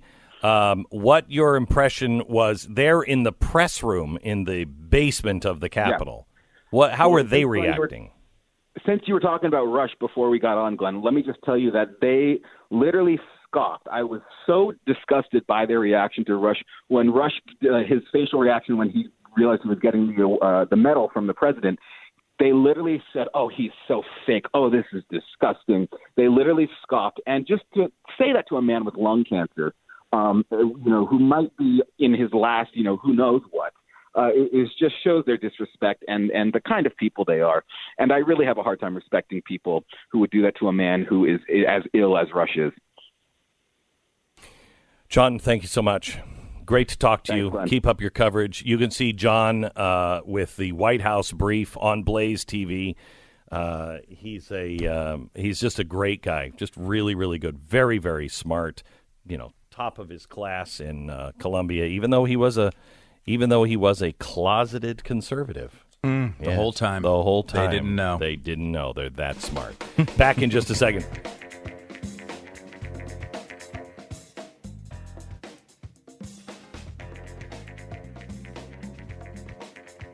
You know, it's really embarrassing standing in front of a group of people and delivering a speech only to realize that you put your underwear on the outside of your pants. I mean, that's really, that's really bad. Mm. Um, I know. And it is really uh, bad. and Stu has been doing this for a while. I keep doing it, and okay. you know what? I'm starting to get used to it. You know what's you know what's even more embarrassing than that? Uh, when they reject your credit uh, card, or you can't get something because ah. you've got bad credit. Well, yeah. well, maybe not as well. Pretty clear. Anyway, um, right now you got to get out of the high interest rates. If you have a credit card, you're you're paying double uh, uh, double digit interest rates right now and more than double than what you really should be paying because loans are so cheap right now. I want you to talk about refi. Uh, your loan, even if you got a loan in 2018 for your house, or if you have these these high credit cards, refi and consolidate that loan with American Financing. They have you covered coast to coast. It'll take you a 10 minute phone call to see if they can help you. They'll be able to tell you exactly how much money they're going to be able to save you. And some people are saving a $1,000 or more every single month. How much would that help? It's AmericanFinancing.net right now. AmericanFinancing.net, 800 906 2440. 800 906 2440. It's AmericanFinancing.net. American Financing, NMLS 182334, www.nmlsconsumeraccess.org. This is the Glenn Beck Program.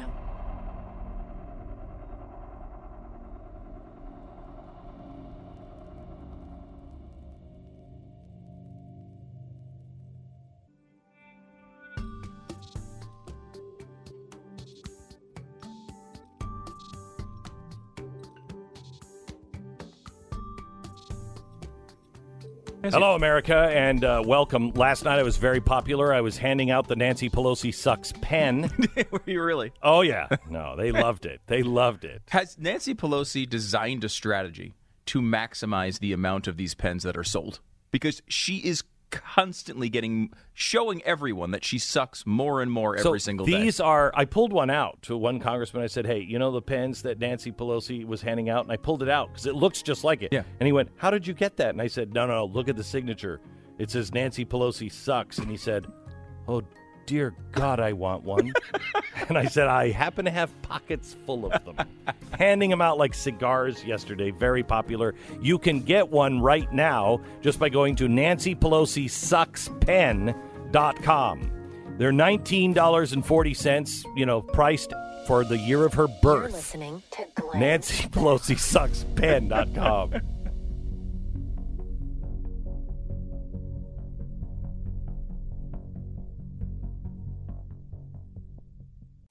All right, new year deserves a new pair of Tecovas boots. Start strong with that feeling of confidence and comfort that only comes with a real high quality pair of Western boots. Even if you've never worn cowboy boots before, Tecovas has the perfect pair for you. Tecovas boots, they're made to honor the cowboy in all of us. And I don't care where you live, there is a part of you that's cowboy, honorable in your daily dealings, authentic in the way we live, committed to the ideals that built the greatness that is America. And every pair is handmade with high quality, full grain leathers by world class bootmakers with no shortcuts or compromises ever. The styles are classic and handsome up any room they're in, and when you wear your Tecovas, I mean, you shouldn't kick down any doors, but it's good to know that you probably could. Tecovas, they haven't forgotten about middle America. Instead, they cut out the middleman, so you pay a fair price. Plus, free shipping and exchanges makes it simple. So find your pair at tecovas.com slash Beck. That's T-E-C-O-V-A-S dot com slash Beck. Tecovas, Western goods for new frontiers.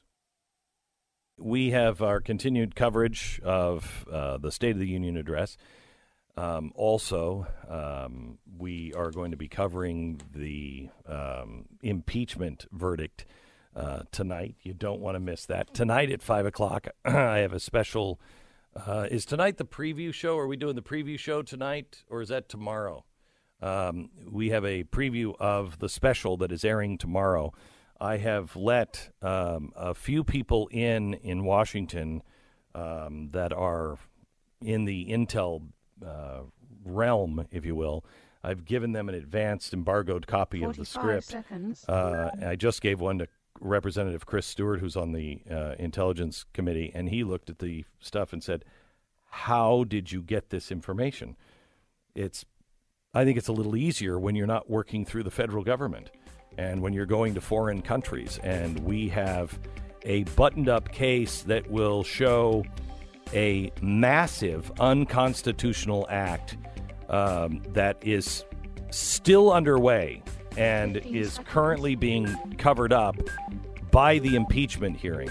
And you need to know about it. It must be exposed. It's free tomorrow on YouTube. Just go to the Blaze YouTube channel, or if you're a subscriber to the Blaze, it'll be there tomorrow night, 8 p.m.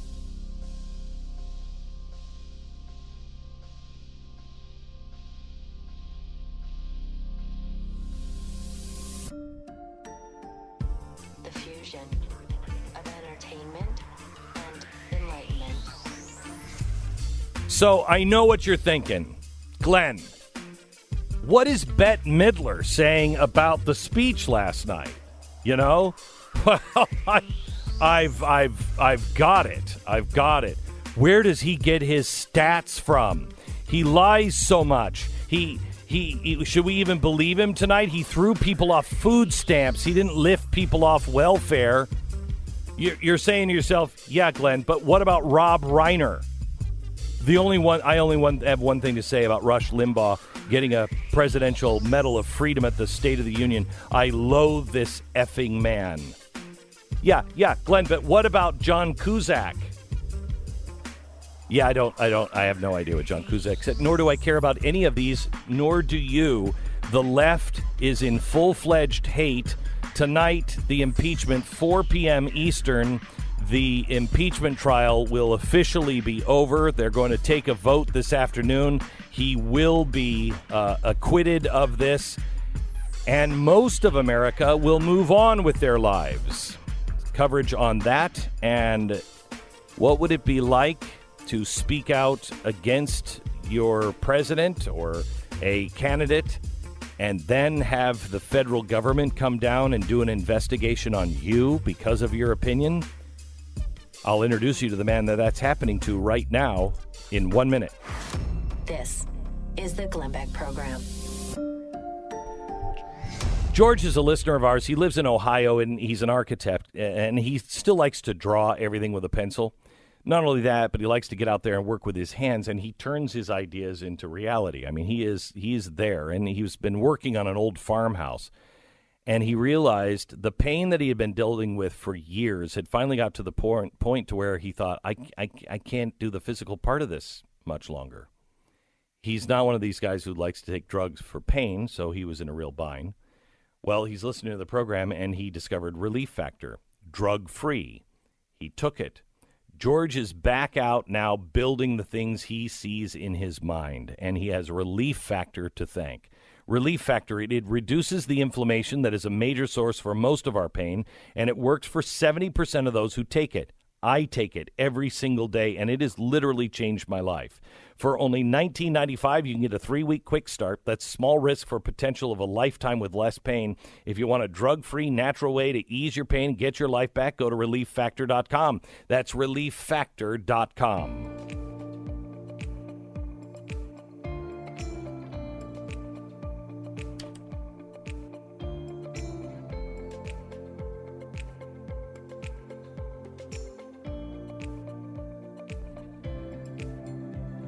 There's a guy that you may or may not know because he's Canadian. Uh, he has been uh, on the conservative front of Canadian politics for a very long time.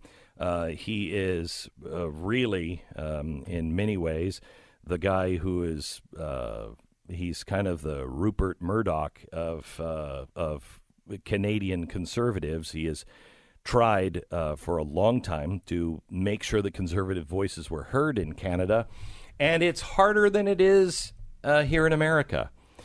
Uh, Ezra Levant is is with us now, and and you have written a book that came out during the election of Justin Trudeau, and you're now being investigated by the government. Yeah, I'd, I'd love to tell you a story about this, and I'd like your American listeners to uh, think of an alternative history if, say, Hillary Clinton had won in 2016. What might be different now? Because when I talk about Canada, it's like you have a dystopian time machine. What could things be like if you go off course? yeah. road, yeah. Or if you make the wrong choice. Yeah. So, in the last Canadian election in October, I wrote a book. I published a book about Justin Trudeau. I called it The Libranos, a takeoff Mhm. of The Sopranos. It's not that funny, but you know, Mm. the book did well. Went to number two on the Canadian bestseller list. He was very critical of Trudeau. There were 24 books about Justin Trudeau in that last election cycle. Some most liked him, mine was critical. Over Christmas, I got a registered letter from our version of the FEC. It's called Elections Canada, saying I was being investigated for illegal campaign activity and would I present myself for an interrogation. So I went to Ottawa to the high security headquarters of our FEC, where two 30 year veterans of the Mounties, who are now federal investigators for Elections Canada, grilled me for an hour in a small closed room about my book. Um, now I This is after the election. yeah. So the election was over. Trudeau was reelected. He has a minority government, but but he's still in power, and he's really moving forward on different kinds of censorship. Um, in fact, just last week, uh, his one of his cabinet ministers proposed registering and licensing news websites. So um, we're probably the first in line because we're That'll happen here. Well, I talked to Ted Koppel. He wants that to happen. Well, a I lot, mean- of, a lot of the incumbent media mm-hmm. want that to mm-hmm. rule out the insurgent media. Yes, The legacy media is a way of protecting them. Mm-hmm. So I I have been investigated before. About a dozen years ago, I was interrogated because I republished the Danish cartoons of Mohammed, and then it was a Human Rights Commission that prosecuted me. So I I knew what was coming. So I recorded my interrogation and didn't let the cops know about it. They actually, when I came in the room, they said no video recording of this for security reasons. I thought, well, I'm going to ignore that advice. I recorded the whole thing, and I did so. I, I, I don't normally do that. In fact, I've never done that with a secret recording before. Mm-hmm. But I thought no one will believe me if I just tell them what happens. For example, the first and, and I sent your producer some clips. The first thing I said when I got in the room was, "You've summoned me here to Ottawa. Can I see the complaint against me? Can I know who complained against me? I haven't seen it yet." And if I don't know if you have the time, but it's about a one minute clip. We do. If you have that, can we play these? Are these in order? Uh, is this the first clip? Uh, I, th- I think so. It's it's the one where I say, "Hey guys, um, can you show me the complaint?" And their answer is shocking. It's right out of the Star Chamber. let's see if this is it. Go ahead. Can I see the complaint against me? The letter that you received? No, I presume that you're investigating Oh, the based complaint. on a complaint. Yeah. Oh, this is still part of the investigation, so we'll have to, uh, once the investigation's been uh, completed, um, the commission will have to make a decision, and at that point, he'll have to decide if, if that is releasable or not. It's not So- something that's usually is released, no. So it's a secret complaint. It's not a secret complaint, it's just a complaint that's part of the investigation. And to, to, to keep the integrity of the investigation right now, uh, you'll understand that we can't share everything that we have. As we Oh, I don't want everything that you had. I just, if I'm here to meet a complaint, but you won't show me the complaint, how can I possibly meet the complaint? How can I possibly respond to something that you won't show me? Well, though, I think the letter was quite clear on, on what we're, what the infraction is, is alleged. And uh, this is what we want to clarify with you. Well, did you generate the complaint or was it from an outside party? No, we didn't generate the complaint. The Okay, office so of the commissioner someone- Did not generate the complaint. So someone external to your office generated the complaint? That is usually the case. Is that the case in this case? Yeah. Yeah, we did not generate the complaint. Okay, was it the Liberal Party that generated the We can't go complaint? into that, sir. So you won't tell me who the complaint is? The the complainant is. That's a secret? Yeah, no, no, not at this point. So at what point do you tell me who the The commissioner is, is the, the ultimate uh, responsible person for, uh, for the investigation and, and how this uh, is So, decided. so how do I know what I've, what conduct has been complained about if you won't tell me? This is. The, you don't have a right to face your accuser? I don't even know if there is a complaint. Um, and I don't know if they're asking me questions uh, uh, to as misdirection. Um, later on, I mean, we were there for 55 minutes and I recorded the whole thing. They were doing their best not to tell me anything, but I was asking as many questions as I was answering. And one of them finally said he had been watching my shows, my, my videos. And in one of them, I said, Of course, I published my book during the election. That's when people want to know about an election. You don't publish a book after the election. There's going to be a thousand books about Donald Trump this Mhm. year. Yeah. You would publish them before, not after. Right. And he he he. There's a uh, a clip you have there where he says, um, I I think it's number. Um, Here, Yeah, the the timing, exactly, yeah. Question. th- This is clip four, please. Investigators question Ezra on his release of the Trudeau book during an election. They said it. That's what made it an election crime. Is that I wrote about the election during the election. It's it's unbelievable. He says it. Watch. So when you when you came to your decision, you're going to author a book, release a book in time for the election, and I don't have your own words, but online you, when you received a letter from uh, Madame Gigoux, you did a, a blurb online that I watched, and you speak about, of course, that it was released in time for the election. Which, if if that's your position today, that wouldn't allow you to have the exemption for for advertising for a book. So that's why we wanted to clarify that with you. Perhaps you were misspoken when you spoke online, or so we're here to try to clarify. What the hell does that even mean? What exemption? What are you talking about? There's the the law as written says books and the promotion of books are exempt from uh, prosecution, and so I when I first got this threat letter over Christmas, I did a video saying this is ridiculous. Books are specifically exempt. this has got to be a mistake. They haul me in anyways, and he he had watched my video, and he said, "Oh, you admitted that the book was timed for the election." Of course, it was. Of, co- of course, it was. I mean, John Bolton's book is worth something to Simon and Schuster because it was they could leak it at the time of the impeachment. Of course, that's not meddling in the election. That's participating in the election. Right. And there, you know, I was not aware of the fact that 24 other books were published about Trudeau. Mine is the only one being investigated. Let me play that clip. Sure. That's uh, clip three. Have you investigated any of the other authors who published books about Trudeau at the exact same time as me? Have you invested John, I investigated John Ivison's book or Aaron Wherry's book? There's over 24 books that were published around that period. You haven't answered my question. Have you investigated John Ivison or Aaron Wherry's books? I haven't. Have you? I haven't. Yeah. Is anyone in your office investigating any other books about Justin Trudeau or just the book that's critical of him? So they're getting angry at you, and they're dismissing. There's one more clip, and I know I'm showing a lot, but it was. It's sort of incredible to believe. These are 30 year Mounties. Actually, they both worked organized. One worked organized crime. They both worked terrorism cases. Now they're federal investigators. They've got five men on my case, and and one of them said, "Did you consider registering the book with the government?" And let me just say, I'm registering the book. I under Soviet domination in Romania, which was an Eastern Bloc country, if you had a typewriter, you had to register your typewriter with Mm-hmm. police.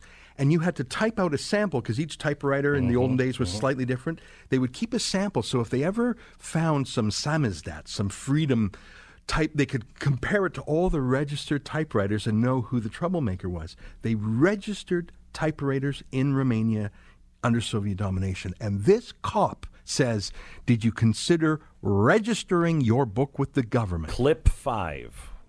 The knowledge that you would have or not have of the, of the Election Act, the Canada Elections Act, when you are planning the book and you, the, the, the new third-party rules, because I believe there's some comments on your site as well about that, did you give any consideration of saying, maybe I should register as a third party for this circumstance, or maybe I shouldn't um, because of my interpretation of what I'm going to do, or did you um, not make that determination?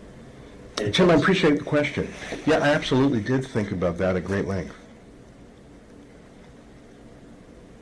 Do you want to share any of those thoughts? Well, sure, some of them. I mean, I thought the day I register with the government to write a book is the day we no longer are the True North strong and free.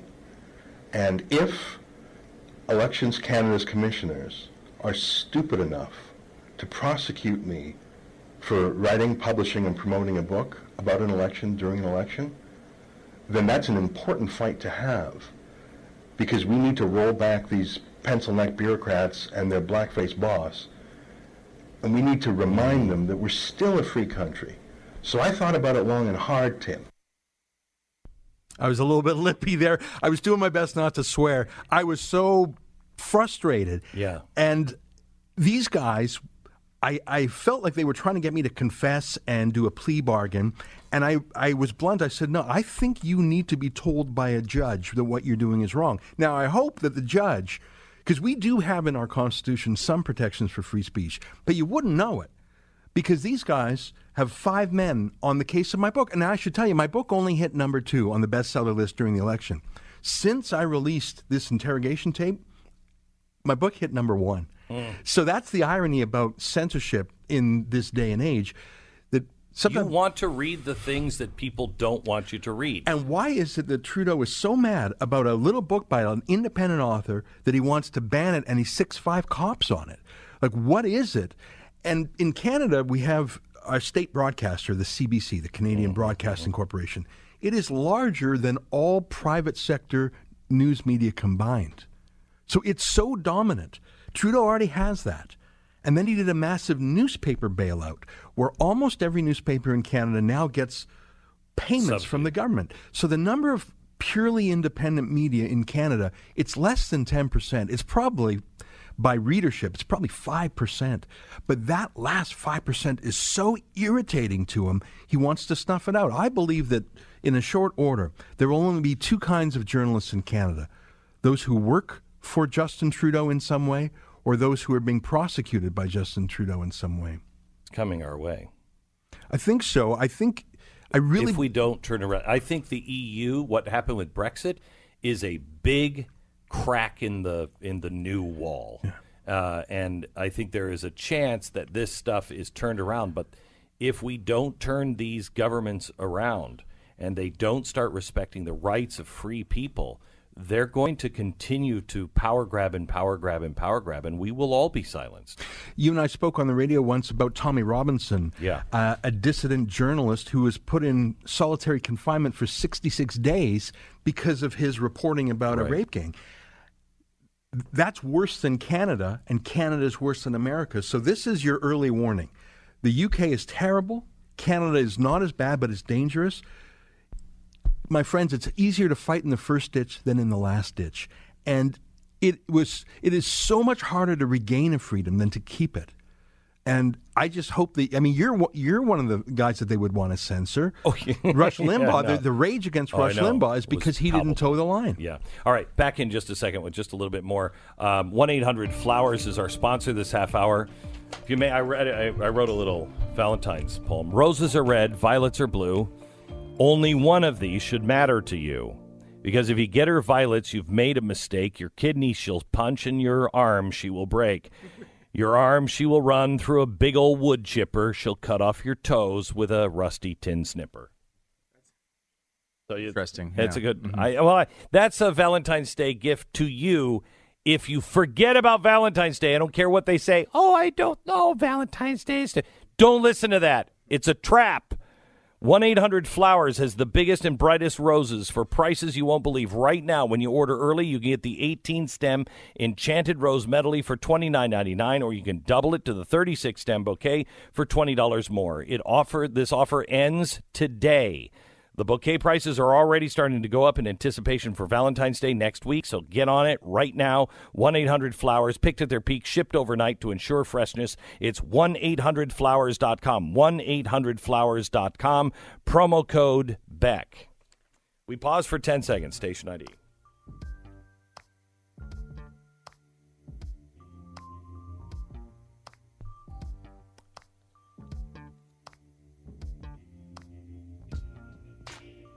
So um, I just have to say this out loud. Um, Ezra Levant is um, he's the founder of the Rebel Media website up in Canada. He is the host of the Ezra Levant um, podcast. Uh, he has been outspoken for a very long time. Usually, usually, I mean, first of all, he every time I see him, he introduces himself. He's really, really humble and quiet. But usually, if someone gives to somebody else's charity, especially in a large way, they make a big deal out of it. I didn't know that you have been donating your your company, your team, and your listeners have been donating to the Nazarene Fund now for a long time, five thousand dollars a month commitment. Why? What? I mean, I, I'm so appreciative. I didn't know that you were doing this. Can we turn this mic up? There we go. Um, credit to our, our donors and our viewers. I went to Iraq just over two years ago. Yeah. Uh, with a small team, and we saw the genocide against Christians. It's really ethnic cleansing, and it's being ignored by all the powers of the world. Yeah. Even I regret to say, I think even the, the church has ignored it. I Oh, mean, yeah, yeah. some great exceptions. Yes, Uh, yes.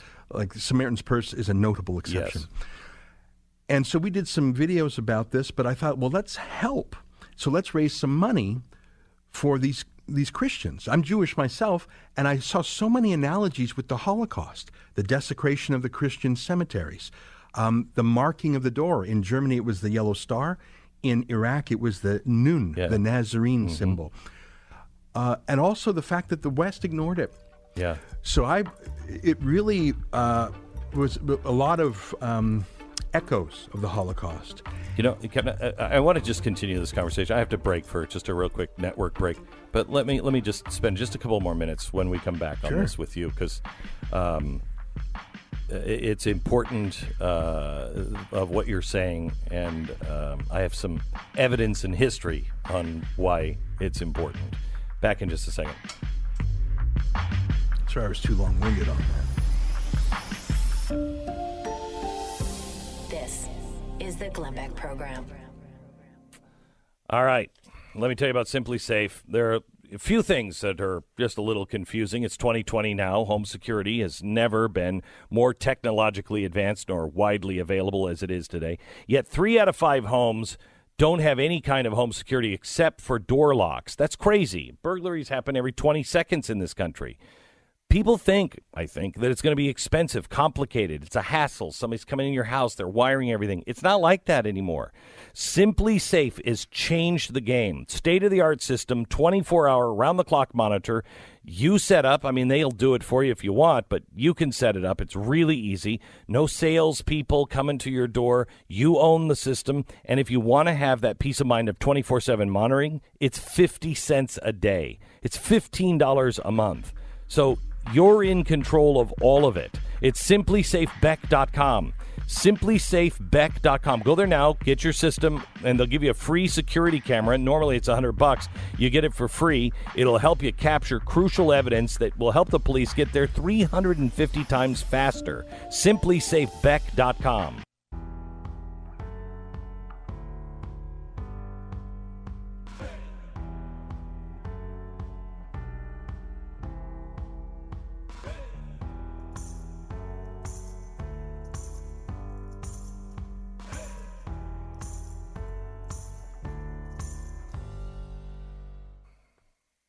Ezra Levant is with us. He's the founder of uh, rebelmedia.com. Uh, and he is currently in a battle for freedom of speech in Canada. It's a pretty amazing case uh, where he wrote a book about uh, Justin Trudeau that was not flattering to Justin Trudeau, and he released released it, became number two in on the um, on the national book sales, uh, and that was during an election. And now Trudeau is having the their version of the FEC come in and investigate them uh, because they shouldn't have done that during an election. Well, when else is anyone going to read a book about the election? Yeah. I mean, that, that's the whole point of that. Um, and I'm really afraid that freedom of speech is really, truly on the ropes. Um, and it's it's on the ropes. There, there's look. There's two ways to go, and I think you know. I had dinner with Nigel Farage the other day, who has pulled off a miracle. He really has. Um, uh, one of the congressmen I was talking to a couple of days ago, we were talking about Brexit, and he said, "You know, I remember when Nigel came into the Congress." And he was talking to us about this Brexit thing. And he said, I kind of thought, oh, that's a cute little idea. Never going to go anywhere, mm-hmm. but a cute little idea. And this is a freedom guy. Um, but Americans don't really understand the the vice that the BBC or in your case the CBC and the government has on opinion. You mm-hmm. don't have talk shows like this. You don't you don't you're not allowed to. Yeah. And for that to happen shows the people are done. Yeah. And I don't know if the Canadian people are are there uh, and are done. And I know you're fighting by yourself. If if you happen to be somebody who believes in freedom of speech and you understand that this is falling all around America, and if it falls all around America, it, it has a better chance of falling here. We've got to push back. Um, I want you to go to a website, saverebelnews.com. SaveRebelNews.com. The, the Canadian government is trying to bleed uh, these guys to death in money, and governments can do that and they keep hassling them and hassling them and hassling them and, and driving up court costs, I think, in hopes to put you out of business. I, I, think so. The process is the punishment. Even if we win at the end of the day, it took all our time and money. But, you know, Nigel is an inspiration. Mm-hmm. Everyone was against him except the people. Yes. The media, the, the, the political class. It was, he really, and it was a close fought affair. It was a premonition mm-hmm. of the mm-hmm. Trump uh, earthquake. Yes. We haven't had that moment in Canada yet. I hope we do. I see stirrings in Italy, in, in other parts it's of Europe. It's starting to happen. Hungary. And I hope so. Get rid of this global homogenization, yeah. including in the tech sector. That That's my real worry for the long term, is that censorship will happen from Facebook, Google, going to. YouTube, Twitter. Not even already is. Like in the future, I won't be called into a small room to be interrogated. No. It'll just be done, and I won't even know who did it and why. Right. And you will when they wouldn't let you face your accuser. Yeah. Uh, they don't. Facebook doesn't tell you what you did wrong. Yeah. They don't. They just turn it. Yeah. And they will do. They're already doing that. I- anyway, if you want to help out on this, SaveRebelNews.com, um, and uh, please just read up about it. And if you have um, have the will to do it, uh, he needs your help. With that being said, let me mm-hmm. go back to your help on the Nazarene Fund, which I find amazing. You have used your platform to do good and raise money every month, and you're sending the Nazarene Fund five thousand dollars every month. Which I've known you for how long have we known each other? Well, I I come I, I meet you once and then I go Yeah, I away for months and I meet you once and I've enjoyed it But for I, years. I- you introduce yourself every time, and I think I say every time, I know who you are. well, you And, meet uh, so many people. I know, and uh, and I found out. Somebody said to me last time we met. Somebody said, "Do you realize what he's doing for the Nazarene Fund?" I said, "No idea." You never said a word about it. Well, because it's not me; it's our viewers. No, so I know, We crowdfund. I, I mentioned we went to Iraq and we saw this terrible situation, Yeah, and so we raised some money. But it, it's a very low trust society. That's a I very know. friendly way of saying a corrupt place. Yes, yes. And the first three people we went to, we wanted to give it to a pharmacy, we wanted to give it to a charity.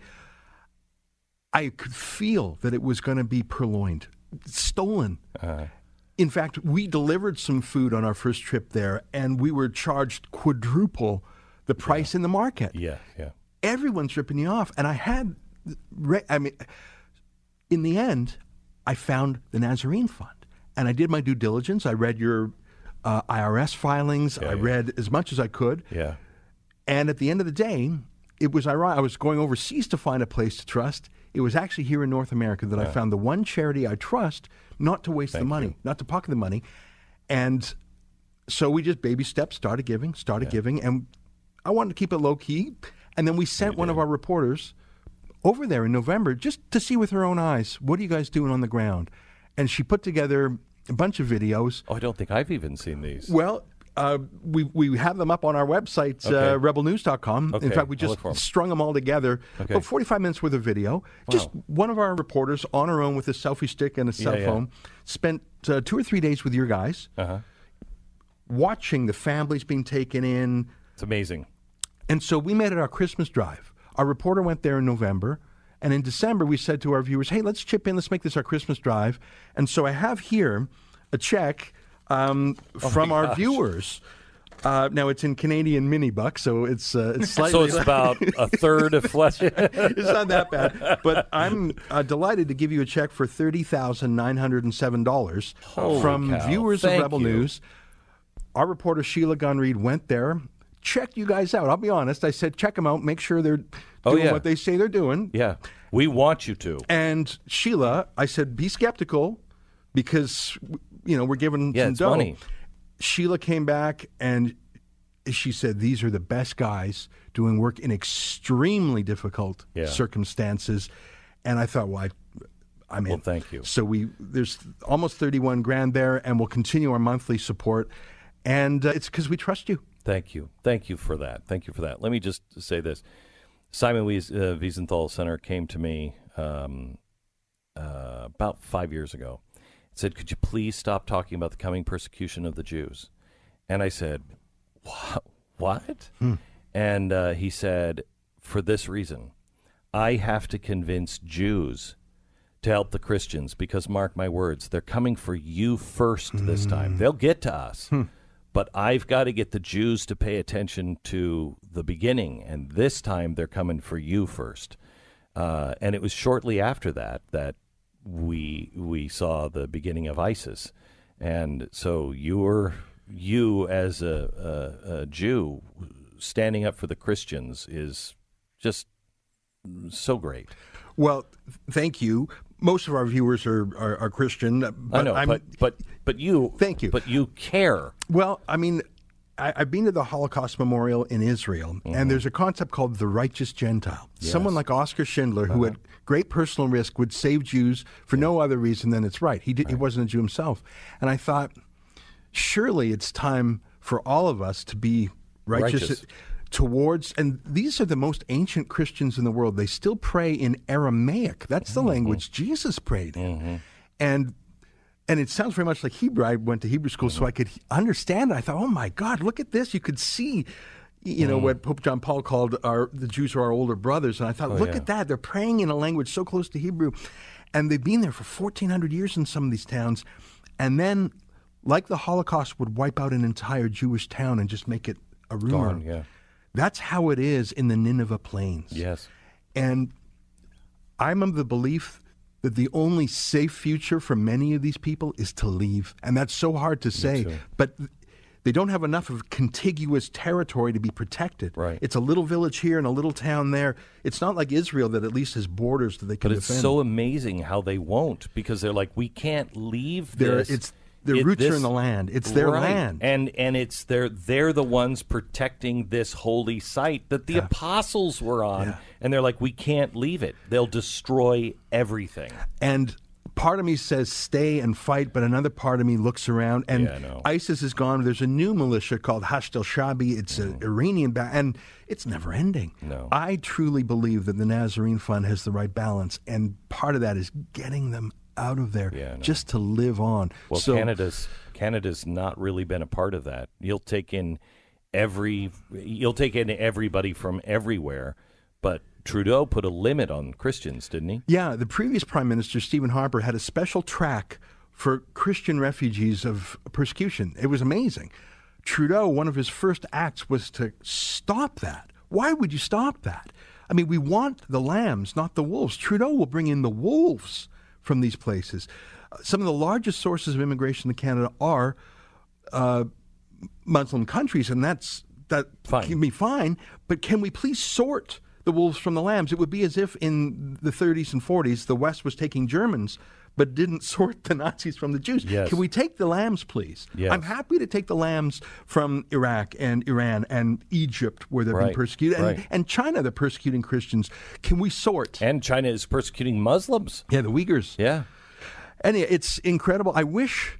Uh, I mean, I, I love Samaritan's Purse and I love the Nazarene Fund, and we're proud to be supporters. And Thank thanks for so letting much. me uh, You bet. hang Thank out with you today. Good to see you. Thank Right you so much. You too. If you'd like to help their cause on freedom of speech up in uh, Canada, this is the moment. If you watched last night, there was a ti- there was a title change. I thought um, this week is a historic week with the impeachment. Uh, with the humiliation of that pe- impeachment, and not towards the president, but the humiliating, uh, just decimation of this case uh, and the president's speech last night, the the economy, things that are looking up. There's there's a historic sea change going on, and it's happening around the world. But we have to help each other. We have to link arms because uh, not all countries are free to say the things that we are. You can uh, help um, Ezra and his uh, his organization by going to saverebelnews.com. That's saverebelnews.com. Back in a minute.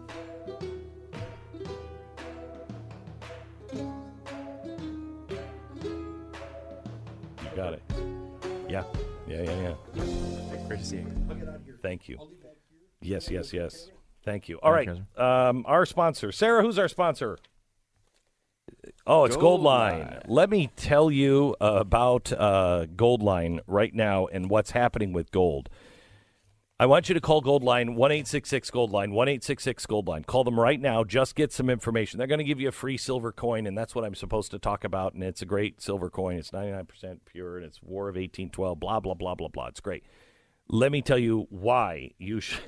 Stu's looking at me. like, I know they're paying for this, but this is. I think this is much more important. With what's happening with the coronavirus, you know, they're not going to start making Apple products until, again, I think the 1st of March, uh, somewhere between the 1st of March and the 15th of March. If you get into April, you're going to start really impacting things like Apple. They won't have products. Imagine going into an Apple store and they don't have any of the products. Um, the coronavirus is affecting the economy overseas, and if it spreads here, uh, it's going to really deeply affect us. The whole world can change on this virus. So it's really important not to panic because I don't know what's going to happen, but at least be prepared and spread out your risk. Gold is going through the roof lately because of the coronavirus. Please just do your own homework. Don't panic. Don't make stupid moves. Do your own homework. Call 866 Goldline, 1 866 Goldline, or goldline.com. You're listening to Glenn Beck.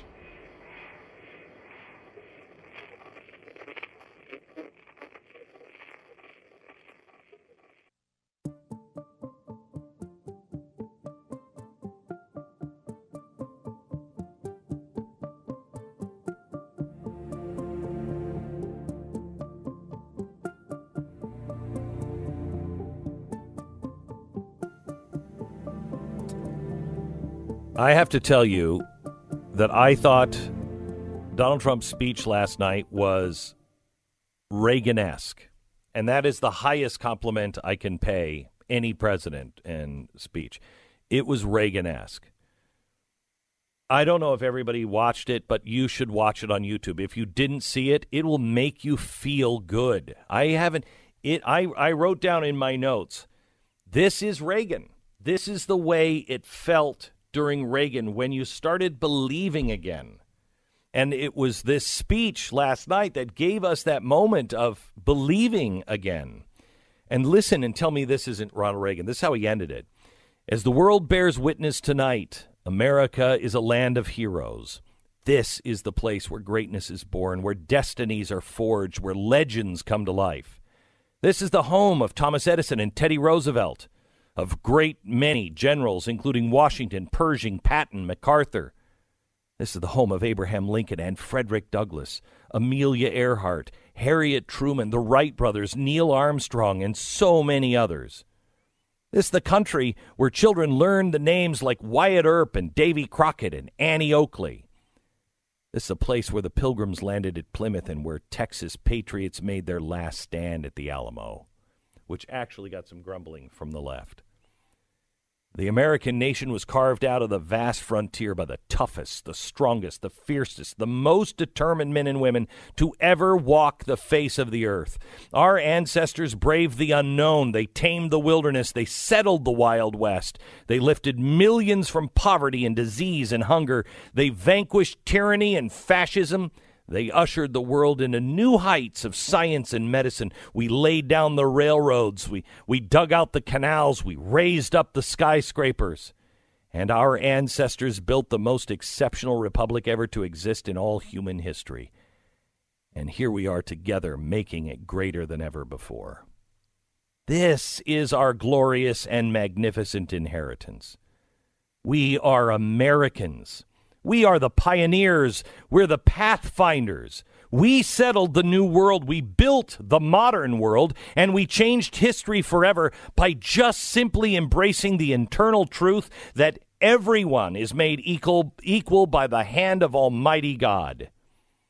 America is the place where this can happen. America is the place where anyone can rise. And here on this land, on this soil, on this continent, the most incredible dreams come true. This nation is our canvas, and this country is our masterpiece.